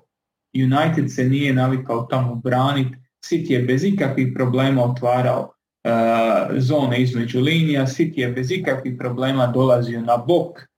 Tako da je slučajno Ten Hag se odlučio igrati 3-5-2, isto ne bi ništa promijenilo jer City je bez problema stvarao višak na boku. 4-0 u prvom poluvremenu, a moglo je biti još i više, tako da. To baš je bilo jedna jednostrana utakmica u drugom poluvremenu i nakon što je Walker izašao zbog gozljede i nakon što su svi na terenu shvatili koja je razlika, malo se utakmica raspala, malo se usporio tempo, malo je to sve išlo prema revijalnom završetku u kojem je eto United došao do ta 2-3 gola, ali generalno gledano City je već na 4-0 je to bio kraj priče. Da, ono što je dodatno loše, koliko god se ne mogu braniti u niskoj obrani, toliko su i problema imali kad su pokušali izaći nešto više, jer mislim, na kraju vidio sam da je i po Twitteru bilo kao Akanji napravi ovo, Ake napravi ono, probili linije, mislim, navikli smo od njih viđati da igra jako dobro s loptom i u Borussia Dortmunda Kanji imao neke elitne karakteristike s loptom u nogama i nije bilo teško zamisliti njih kako probijaju tu prvu liniju nazovi presinga i onda se pojavljivala baš ogromna rupa jer McTominay i Christian Eriksen su ostajali na širokom prostoru sami. McTominay je možda i navikao igrati to, ali Christian Eriksen sigurno nije navikao igrati jednog od tih pivota u toj formaciji i jako puno je curilo preko njega jer jednostavno on je ta žrtva Ten Hagovog sustava sada jer služimo kao taj nekakav holder, neko ko će organizirati njegovu igru, ali u defenzivi se vide ti problemi i na kraju Moraš se zapitati zašto se onda ne iskoristi Casemiro koji je kasnije ušao tijekom utakmice. Ne kažem da bi to bilo drugačije jer United je vidno iza Citya po kvaliteti, ali bar bi nekakvu tu tranziciju držali koliko toliko pod kontrolom s Casemirom u ekipi, da Eriksen nije taj igrač preko kojeg mora toliko curiti jer jednostavno to je pozicija koju on nije toliko često navikao igrati. Je u Brentfordu čak i nešto igrao, ali on je primarno nekakav ofenzivni veznjak i iz te perspektive mislim da je to jednostavno pretežak zahtjev za njega. A u slučaju da je Casemiro nekakav zadnji veznik gdje modificiraš tu veznu liniju, gdje bi ti vjerojatno Bruno Fernandes morao pretrpiti tu nekakvu restrukturiranje vezne linije, možda bi Eriksena mogao iskoristiti u izgradnji igre, a u defenzivnom smislu bi bio ipak neko još iza njega, a ne on sam. Ajmo jednu popularnu temu, apropo svega ovoga, ne znam jesmo li to uopće prolazili u ovom cijelom periodu, ali izostanak Cristiano Ronalda koji nije igrao u derbiju, koji nije ulazio s klupe, ovih dana se opet spominju priča da je sada pak problem njegova psiha zbog tragedija koja ga je zadesila prije nekoliko tjedana, mjeseci. Kako vi gledate na Ronalda i na njegov boravak trenutačno u Manchester United, njegov povratak u United? Ronaldo je došao u United kao vođa te momčadi, on je došao u United koji je trebao biti tu odmah iza Citya i Liverpoola, možda je bilo nerealno očekivati se on pustiti u borbu sa Cityjem i Liverpoolom za prvo mjesto, ali tu treći je trebao biti, to je bila nekakva realnost, plus ta Liga prvaka, plus sve što ide, mislim da tu dolazi do nekakvog rascijepa između onoga šta je sam Ronaldo očekivao od Uniteda, šta je očekivao, šta ta momčad može i gdje ta momčad je i onoga šta treba biti sada. Sad je United objektivno u borbi za Ligu prvaka. Prošle godine je nije izborio, sad je u toj borbi. To nije nešto šta u ovoj fazi karijere Ronaldo živi za zlatne lopte, za polufinale Lige prvaka kad će on strpat neki nabačaj sa strane, kad će on skočiti 30 cm iznad svih i ugura loptu u mrežu. To je ono što njega tjera dalje. Mentoriranje mladih igrača, liderska uloga u ovakvom Unitedu, realno ne dovodiš Ronalda za to. Zato ti Ronaldo nije potreban i mislim da je tu sve dalje što se događa je nekakav domino efekt gdje niti United zna šta će s njim, niti on zna šta će u Unitedu. Dobro, ok. Ako smo gotovi sa Manchesterima, ima netko još nešto za dodati? Kažem, to meni je ta sad zanimljiva meni je zanimljiva jedna stvar, to je početak svega. Meni je zanimljivo kako neko može voliti nogomet, uživati u njemu, a s druge strane, ovo je posvećeno našem Ozranu, s druge strane reći da je Guardiola prevara, reći da City igra dosadno i da to ne može gledati. Zizi klima glavom, Zizi se slaže s tim. A dobro, drogira, ja nemam drugog objašnjenja za njegove životne stave. Dobro, nastavi. City je uložio hrpu novaca u ovu momčad. City je u zadnjih 5,5-6 godina potrošio milijardu eura, ali United je potrošio milijardu. United je u zadnjih 5 sezona plus ovo ljeto, znači početak ove 6.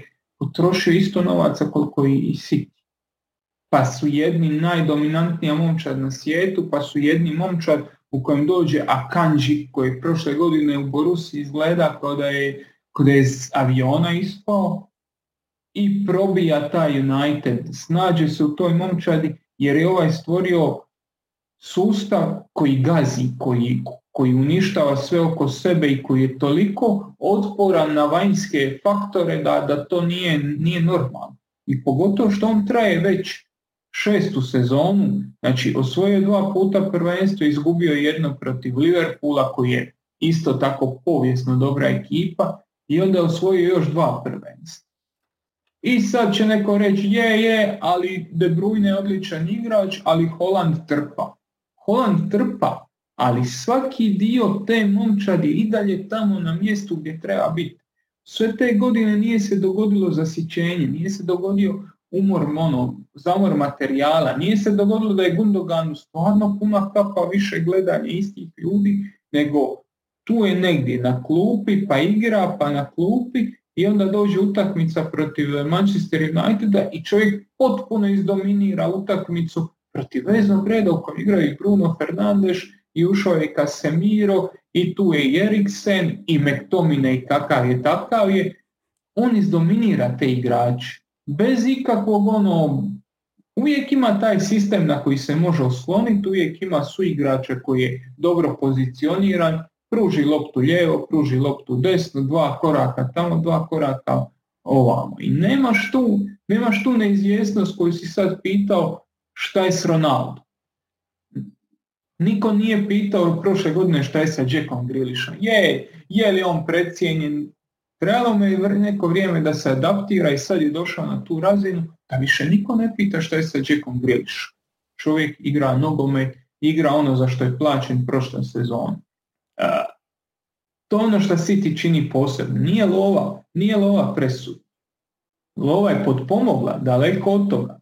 Ali najbolji trener vrhunskoj momčadi koji je svakog od tih igrača podigao barem za jednu mrvicu gore i stvorio jedan sustav koji je potpuno dominantan u međusobnim utakmicama protiv jednog Manchester Uniteda. Znači, ne momčadi koja se skupila tu na kavi pa će nešto odigrati. Momčadi u koji su uloženi ozbiljni novci. Da, i mislim s druge strane se mora pričati i o Haalandu. Jer eto, za lika za kojeg se govorilo, mislim nije baš se puno to govorilo, ali moglo se naići kao dobro, lako je bilo igrati u Njemačkoj, trpati u Njemačkoj, tamo si jači od svih, igraš u ekipi koja je jača od ovih, bla bla bla, lako ti te umet gol po utakmici. I onda dođe u tu silnu Premier ligu, ima 14 golova u koliko 8 utakmica. 2 hat-tricka. Ne, 3 hat-tricka da, u 8 utakmica. 3, bio je podatak tijekom utakmice kao ono najbrže do 3 hat-tricka, kao ono on u 8 utakmica idući najbolji Michael Owen 30. 48, tako nešto. Tako ne, 39, 41, tako nešto, da. I onda Rudman Isterloj. S tim da to ovo isto dosta onako impresivno, jer Owen je započeo karijeru, tu tipa Rudi je došao kao izgrađen, nije baš u potpunosti izgrađen igrač, ali nešto ovome, nešto u blizini ovoga što je Haaland, neko ko je došao u ligu, Owen je odrastao u ligi, tako da i to je prilično impresivan pothvat. Je. Uglavnom, tamo gdje drugi ne mogu fićom proći, Pep pokrene manovu šlepu i tu svaka priča završava. Eto, lijepo si to objasnio. Klikovito. Colorized. Dobro, u redu. Pređemo mi na našu posljednju temu večeri, to je naša do 21 godine reprezentacija koja je izborila prolazak na Europsko prvenstvo koje će se igrati 2023. Igrači Igora Bišćana, eto, uspjeli su doći do onoga pošto su došli u Dansku, iako je za to trebalo dobrih mukotrpnih 120 minuta, 11 teraca, obrane i svašta nešto. Da. I onako možda zvuči paradoksalno, ali meni su puno bolje izgledali u Danskoj nego što su izgledali u Hrvatskoj. Slažem se. I to kako se igra. Mislim, pogotovo drugo poluvrijeme. Prvo, u prvom je Danska mogla otići, poprilično sam siguran, na 4-5-0, ali u drugom dijelu se promijenila situacija. Da, i mislim da jako puno, mislim, ima neki dijelova igre koji nisu baš predobro funkcionirali, jer mislim da je razlomljena bila da se hođa u nekim dijelovima utakmice, neću reći previše spušta, ali bila je veliki razmak između tipa njega i Pršira i Sučića koji su bili također u veznoj liniji, nije bilo najbolje povezano, ali mislim da je jedan od većih faktora dobre igre hrvatske reprezentacije to što Sučić nije gurnut na krilo kao što je bio u prvoj, što smo spominjali nakon te utakmice, nego je bio glavni pokretač hrvatskih akcija i bio je glavni veznjak u utakmici. I ono, izvadio sam usporedbu u stvari njegovog učinka u toj utakmici i u ovoj. Ok, ovdje je bilo 120 minuta, ali kad bi skalirao njegove dodire u ovoj utakmici, imao ih je 90. U ovoj utakmici u prvoj nisam siguran, 42 ih imao u prvoj. Ali, na primjer, u prvoj utakmici dueli 5 od 9, ovu utakmicu 10 od 19. Koliko je češće u blizini igre, ali zadržava svoj nekav prosjek. 67 dodavanja sada, u prvoj 27. 4 udarca u ovom uzvratu, 1 u prvoj. 5 ključnih dodavanja u drugoj, 0 u prvoj. 14 centa šuteva u drugoj, 2 u prvoj. Jednostavno, kad isključiš svojevoljno najboljeg igrača iz igre, ne treba baš očekivati da će te sve ići po nekakvom planu. Kad si ga stavio na njegovu poziciju, gdje si dobio od njega da igra tog desnog veznog, da sudjeluje u igri, da diktira hrvatskom igrom, mislim da si podigao bar za jednu razinu kvalitetu igre koju igra mlada reprezentacija. Topiću. Ja se apsolutno slažem, jer igraš u reprezentaciji, da li će to najbolje pokazati, igraš u reprezentaciji, nemaš ti sad tu nešto previše manevarskog prostora za neke stvari preslagivati. Imaš najboljeg igrača i gradiš oko njega. U jednom trenutku prije godinu, dvije dana se činilo sasvim logično da Hrvatska igra s 3 natrag. Stoperi su nam zato, bočni igrači su nam bili zato, pa čak i taj napad kojeg si mogao graditi ko Petkovića pa i Pašalića koji dolazi iz drugog plana. Sve je bilo podređeno u tome da igraš s 3 natrag. Osim jedne stvari, Luke Modrić. Ako ti je Luka najbolji igrač, a je, igraš 4-2-3-1 ili 4-3-3 i nema dalje rasprave. Jer svaki put kad si prešao u trojicu, on je imao problema, samim time i Hrvatska imala problema. U nekom klubskom okviru ti to možeš u igri. U reprezentativnom ne možeš. Ako se ti ovdje zaključio da ti je najbolji igrač kojeg imaš, Luka Sučić, a objektivno je najbolji igrač kojeg imaš, onda ga stavi na njegovo mjesto i gradi okolo, slaži mozaik oko njega. Šta Korda kaže, čim si ga ti stavi u igru na njegovu poziciju, stvari su se počele događati. Neke slučajno, neke na temelju njegove kvalitete, neke na temelju i plana, ne treba sad otpisati to, ali samim time da on tu u veznoj liniji, on ima kvalitetu da se nametne bez ikakvog plana i bez ikakvog konteksta. Isključivo na vlastitu kvalitetu. Mislim da je to, pogotovo što ste rekli, drugo poluvreme kad je Hrvatska napokon shvatila da se više ne može braniti. Ali to su već pričali smo zadnji put o Bišćanu i tome kad vratiš onaj uspjeh na euro. Taj uspjeh je došao u onim trenucima kad je Hrvatska napada. 20 minuta protiv Švicarske, onaj kraj utakmice protiv Engleske kad uopće više nije bilo, znači kad smo već bili eliminirani, kad smo lovili gol po svaku cijenu i završnica utakmice sa Španjolskom kad smo isto krenuli loviti rezultat koji je bio nepovoljan i koji nas je eliminirao. U ta 3 perioda mi smo bili bolji i u ta 3 perioda mi smo stvarili rezultat.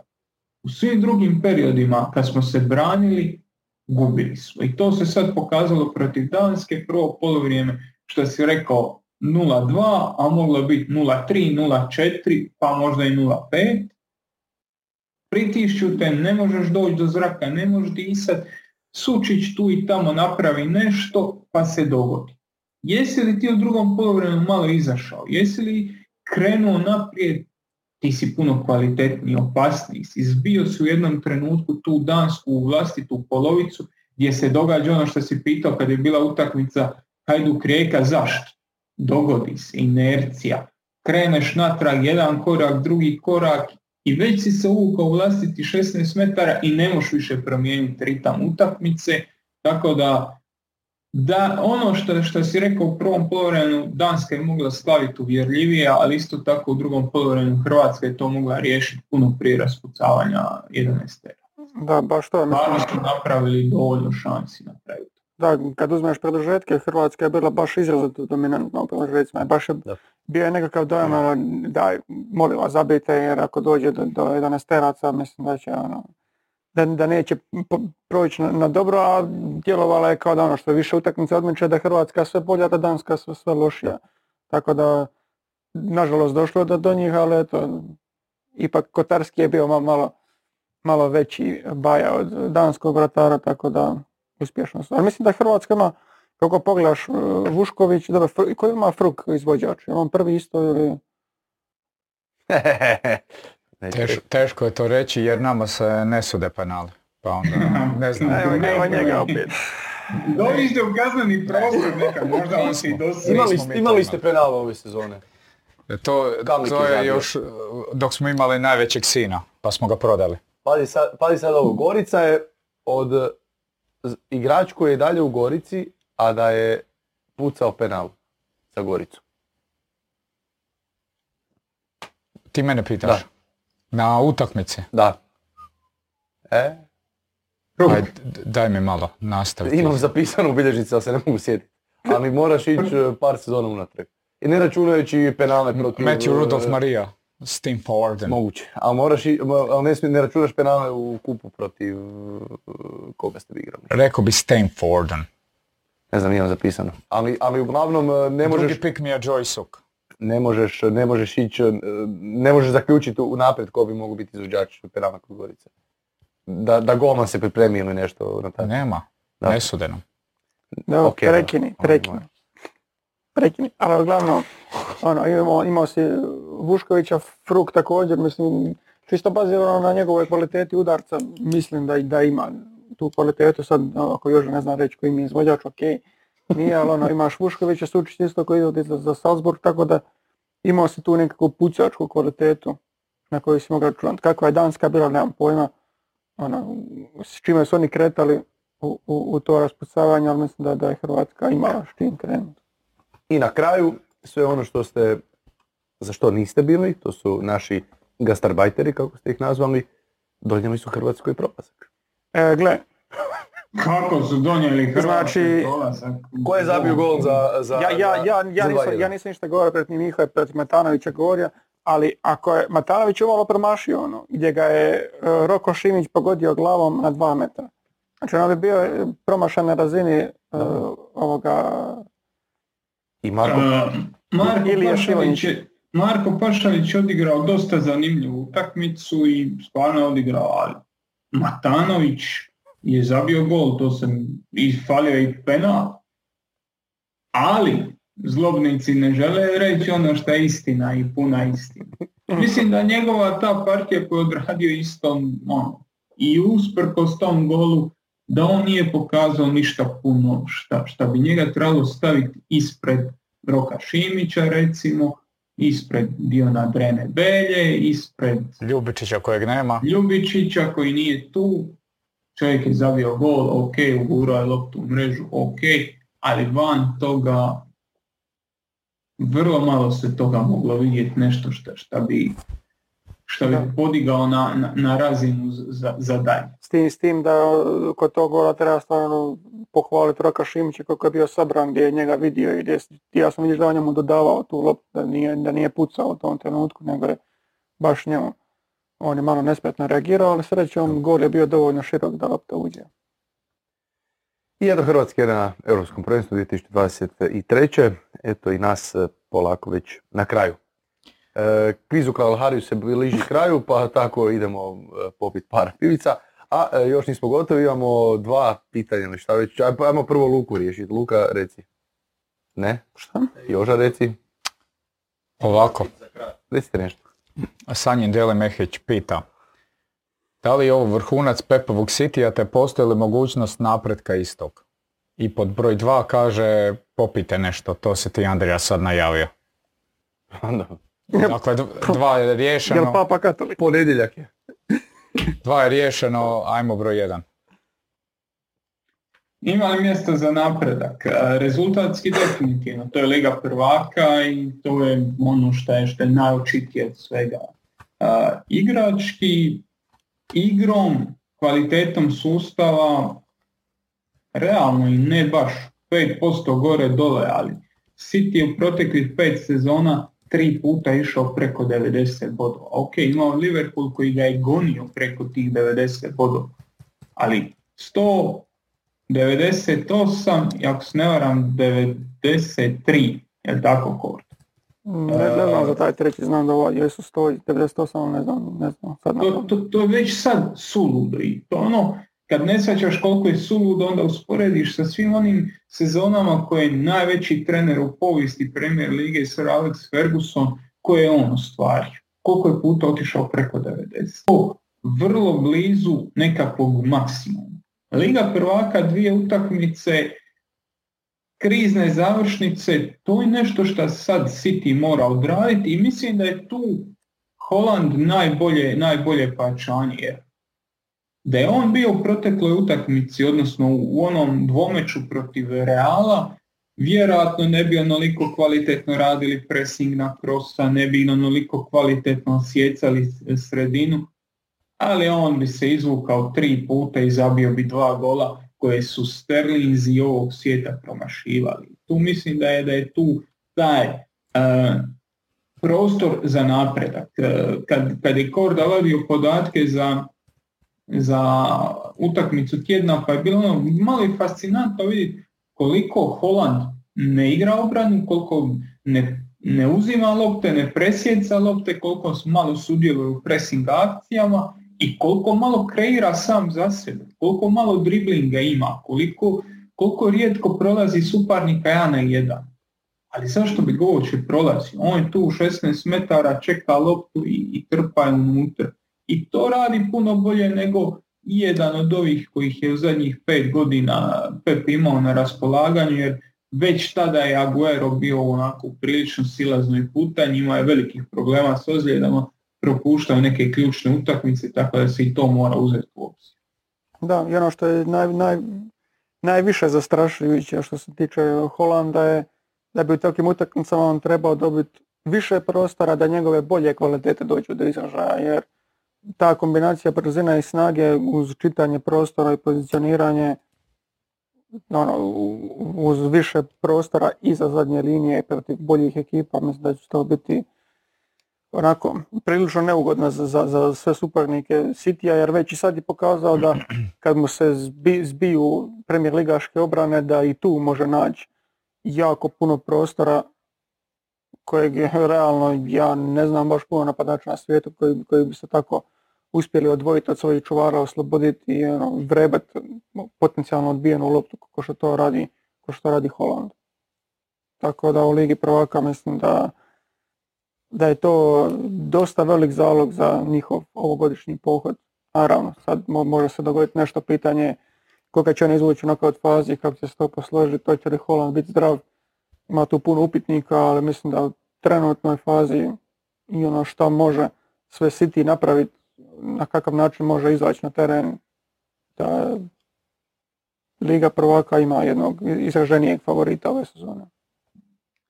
Ma da, Liga prvaka ima svoj random efekt koji ne mora uvijek donijeti ono što je realno, ali generalno to je područje na kojem Haalandov transfer daje novu dimenziju Cityu, a ostatak je vrlo blizu svom maksimu.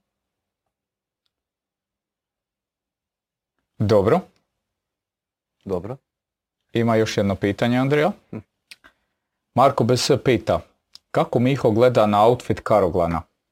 Zašto se obukao kao da je krenuo na koncert Seke Aleksić?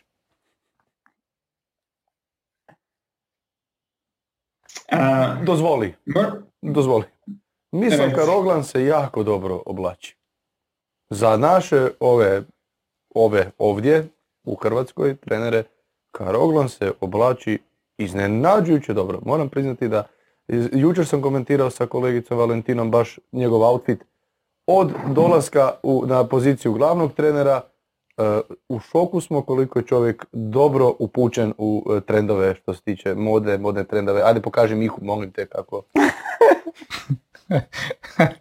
Ovo su ozbiljne teme. Haaland, Manchester City, Guardiola i ostali prevaranti su bezvezne teme, ovo su bitne teme.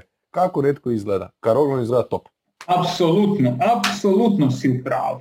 Jako je bitno kako neko izgleda. Misla Karoglan je zgodan dečko, visok crn, baš izgleda onako. Visok crn, jel ti to po sebi? Jel ti to po sebi, a ne po ziziju? Ne, ja nisam. Ne, stvarno, Mislav je zgodan dečko. To se ne može se čovjek oduzeti. Dobro je građen, fin izgleda.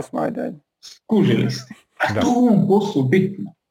To je bitno. Bitno je da dobro izgledaš ako se baviš javnim poslom. Trener koji dobro izgleda i dobro govori ima veće šanse. Američka istraživanja su to pokazala u NFL-u. Oni pomoćni, odnosno ofanzivni i defanzivni komentatori, koordinatori koji bolje izgledaju, lakše dobivaju poslove kao head coach. A ko je ta eminencija koja odredi kako neko izgleda? Mislim da su radili istraživanje na postotku nekih XY ljudi koji su davali ocjene trenerima bazirajući se na njihovim slikama. Znači ono, najpovršnije moguće. Znači, spojili su i javno mjenje i statistiku. To, pa kužiš. Kompletno. Spojili su šta ljudi... ali sad dolazimo do poanta. Zašto je Zizi u krivu? Zašto se ja i Zizi ne možemo složiti oko ničega, osim da je danas ponedjeljak. Moraš poznavati svoju publiku. Možda je Mislav Karoglan ukusno obučen čovjek i možda to stvarno je u trendovi. Ali recimo Pep Guardiola se sad za utakmicu sa Unitedom obukao ko neiživljeni tinejdžer. One mrkva hlače koje su mu dole uz nogu, goli gležnjevi, gore majice zaboravili se. Moji su izrazi tudi, mrkva hlače. Stani, nije li Pepova žena neka dizajnerica, nešto tako da ga ne oblači? Mislim da oni imaju ugovor sa onim Discord, kako se zove onaj brand? Discord. Taj. I taj džemper je nosio i njihovu, kao neku trenirku je nosio tutu, šta je ono već? Pa ne bi ga iz krompira istra. U nas je iz kupusa. Ne bi ni iz kupusa, ne bi ga odniku izbacio.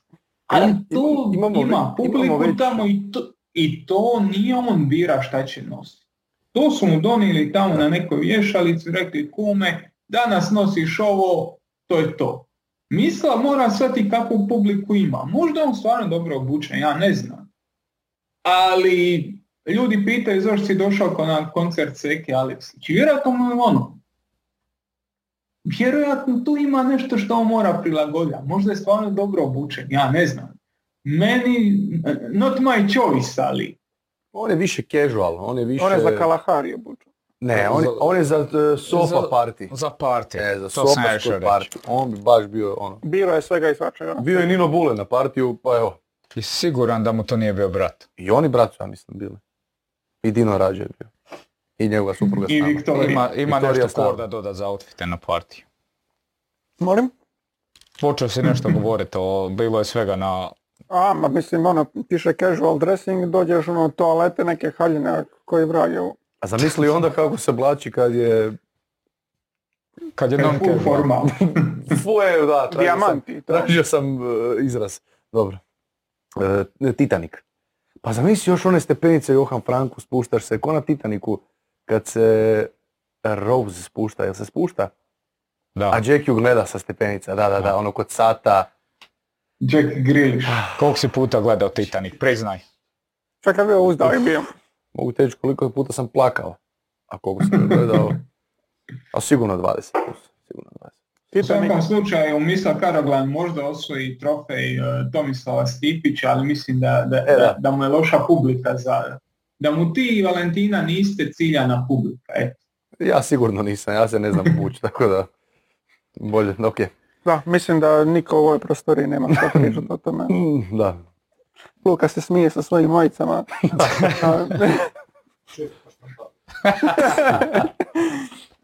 Dobro, ja sam danas obukao s razlogom majicu. Ispričavam se. Da. Izreklamirao sam svoj Kalahari, gdje i dalje traje kviz, nadam se, i to je to. Ajde, došli smo do kraja, čekaju me ljudi, nismo došli do kraja. Nemam niže ligaškog gola tjedna, ali si zaboravio digresiju ispričati za svoj gol u Sisku. Što imaš gol u Sisku? Da. Rekao da izbjegao gostanju u Sisku, ali nije. Da, zaboravio, okej. Rekao sam prije tjedan, dva, kad već da smo izbjegavali, namjerno dobivali treće žute kartone da bi izbjegli gostovanja u Sisku. Ali sjetio sam se, onda mi je Luka poslao... Igrao u Junkasima ili? Ne, to su Kadaći bile još. I onda mi je Luka poslao da lažem, da sam zabio gol protiv Segeste u kadetima. I onda sam se sjetio da u toj sezoni, ja mislim da smo u stvari izbjegavali Petrinju. Da nismo htjeli ići igrati protiv mladosti iz Petrinje, mislim isti razlog, jer je danako i treba ići busom ujutro.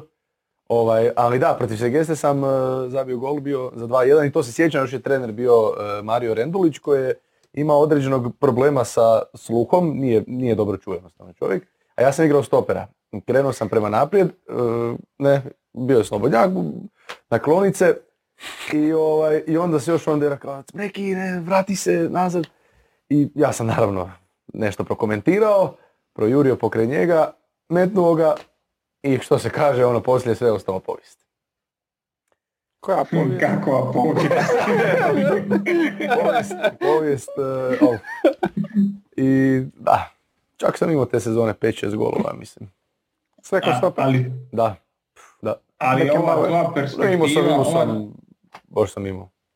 Reci. Meni je jaka ova tva perspektiva, a to možemo spojiti sa ovim... vrećicama za smeće o kojima se sad čitava Hrvatska sluša kako će Zagreb bacati smeće. A meni je ova jaka tvoja perspektiva kao nije mi se dalo ići u Petrinju i Sisak kad daleko gostovanje, sat vremena. Meni je svako gostovanje bilo sat vremena, čovječe. Najbliže, znaš, 45 minuta, yes! Ne, dobro, mi smo igrali utakmice, kadeti su igrali, ja mislim, u 9 ili u 10. Dobro, ok, u 10, ako je bila utakmica, znači mi smo morali doći barem sat i pol prije tamo, što znači da moraš krenuti, to je već 8:30, znači da moraš krenuti 7:30, ne znam, doći u 7 pred klub, a mlaci, vikend je... Ovo je priča zašto Zizi nije ostvario karijeru.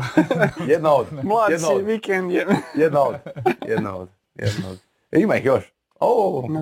Koliko ovo se često vama događalo da uopće ne dođu ljudi ili da vi ne odete? Nikad. A ne, nama je to bilo obzbiljnije. Nama je bilo je to ono dosta ozbiljno, sad je to još ozbiljnije nego što je bilo tada, ali ne, stvarno bilo je ozbiljno. Pa mi nismo baš voljeli previše, ti si Siska pa evo, nemoj se uvrijediti, ali mi nismo baš previše voljeli ići u Sisak, jer tamo su ljudi dosta... Grubi. Ne, ali ne ljudi na terenu samo, ljudi na tribinama. Pazi, pričamo o periodu, ne znam koliko je to, 16 godina, 17. Ne cijene ove izraza, junkas i senkači. Ma lako za to, nego jednostavno imaš osjećaj da te kradu, a onda si onak misliš pa dobro, možda te ne kradu jer si ipak klinac, pa zašto bi te krali ako si klinac, a onda ipak shvatiš da te stvarno kradu. Pa ti roditelj koji ima 45 godina spominje tvoju majku, ali ne zna ko si, ti si obično dijete i tako. Pa nismo baš voljeli ta gostovanja u Sisku i Petrinji. To jača karakter. Istina. To jača karakter. Onda ti odgovoriš, pa tata od ovog tvojeg odgovori, pa onda se oni, pa ti... Kaj ćemo, gasiti ovo ili ćemo još kaj pričati? Ajde, ne moram ići ove lovačke pričati u Kalahari, ajde. Ok, hvala momci na dolasku svima, hvala Josipe što si nam obogatio ovaj ponedjeljak. Hvala Andrija što si ovako divno vodio. Josipe, hvala i tebi što jesi. Hvala Andrija, hvala. Hvala i tebi Luka što jesi. Ovo je već izlizano. I Mihovile, onda tebi... Čujemo se. Ajde. Ovo je već izlizano. Čujemo se na idućem Sofinom partiju. Da. Nadam se da nam se vraćaš što prije, jer to bi značilo sjajne vesti na koji god način. Eto. Mi smo stigli do kraja, poštovani gledatelji, hvala vam još jednom. Vidimo se idućeg ponedjeljka na još jednom podcastu, Tribininom, u kojem ćemo se baviti sa nove 3 teme. Lijep pozdrav!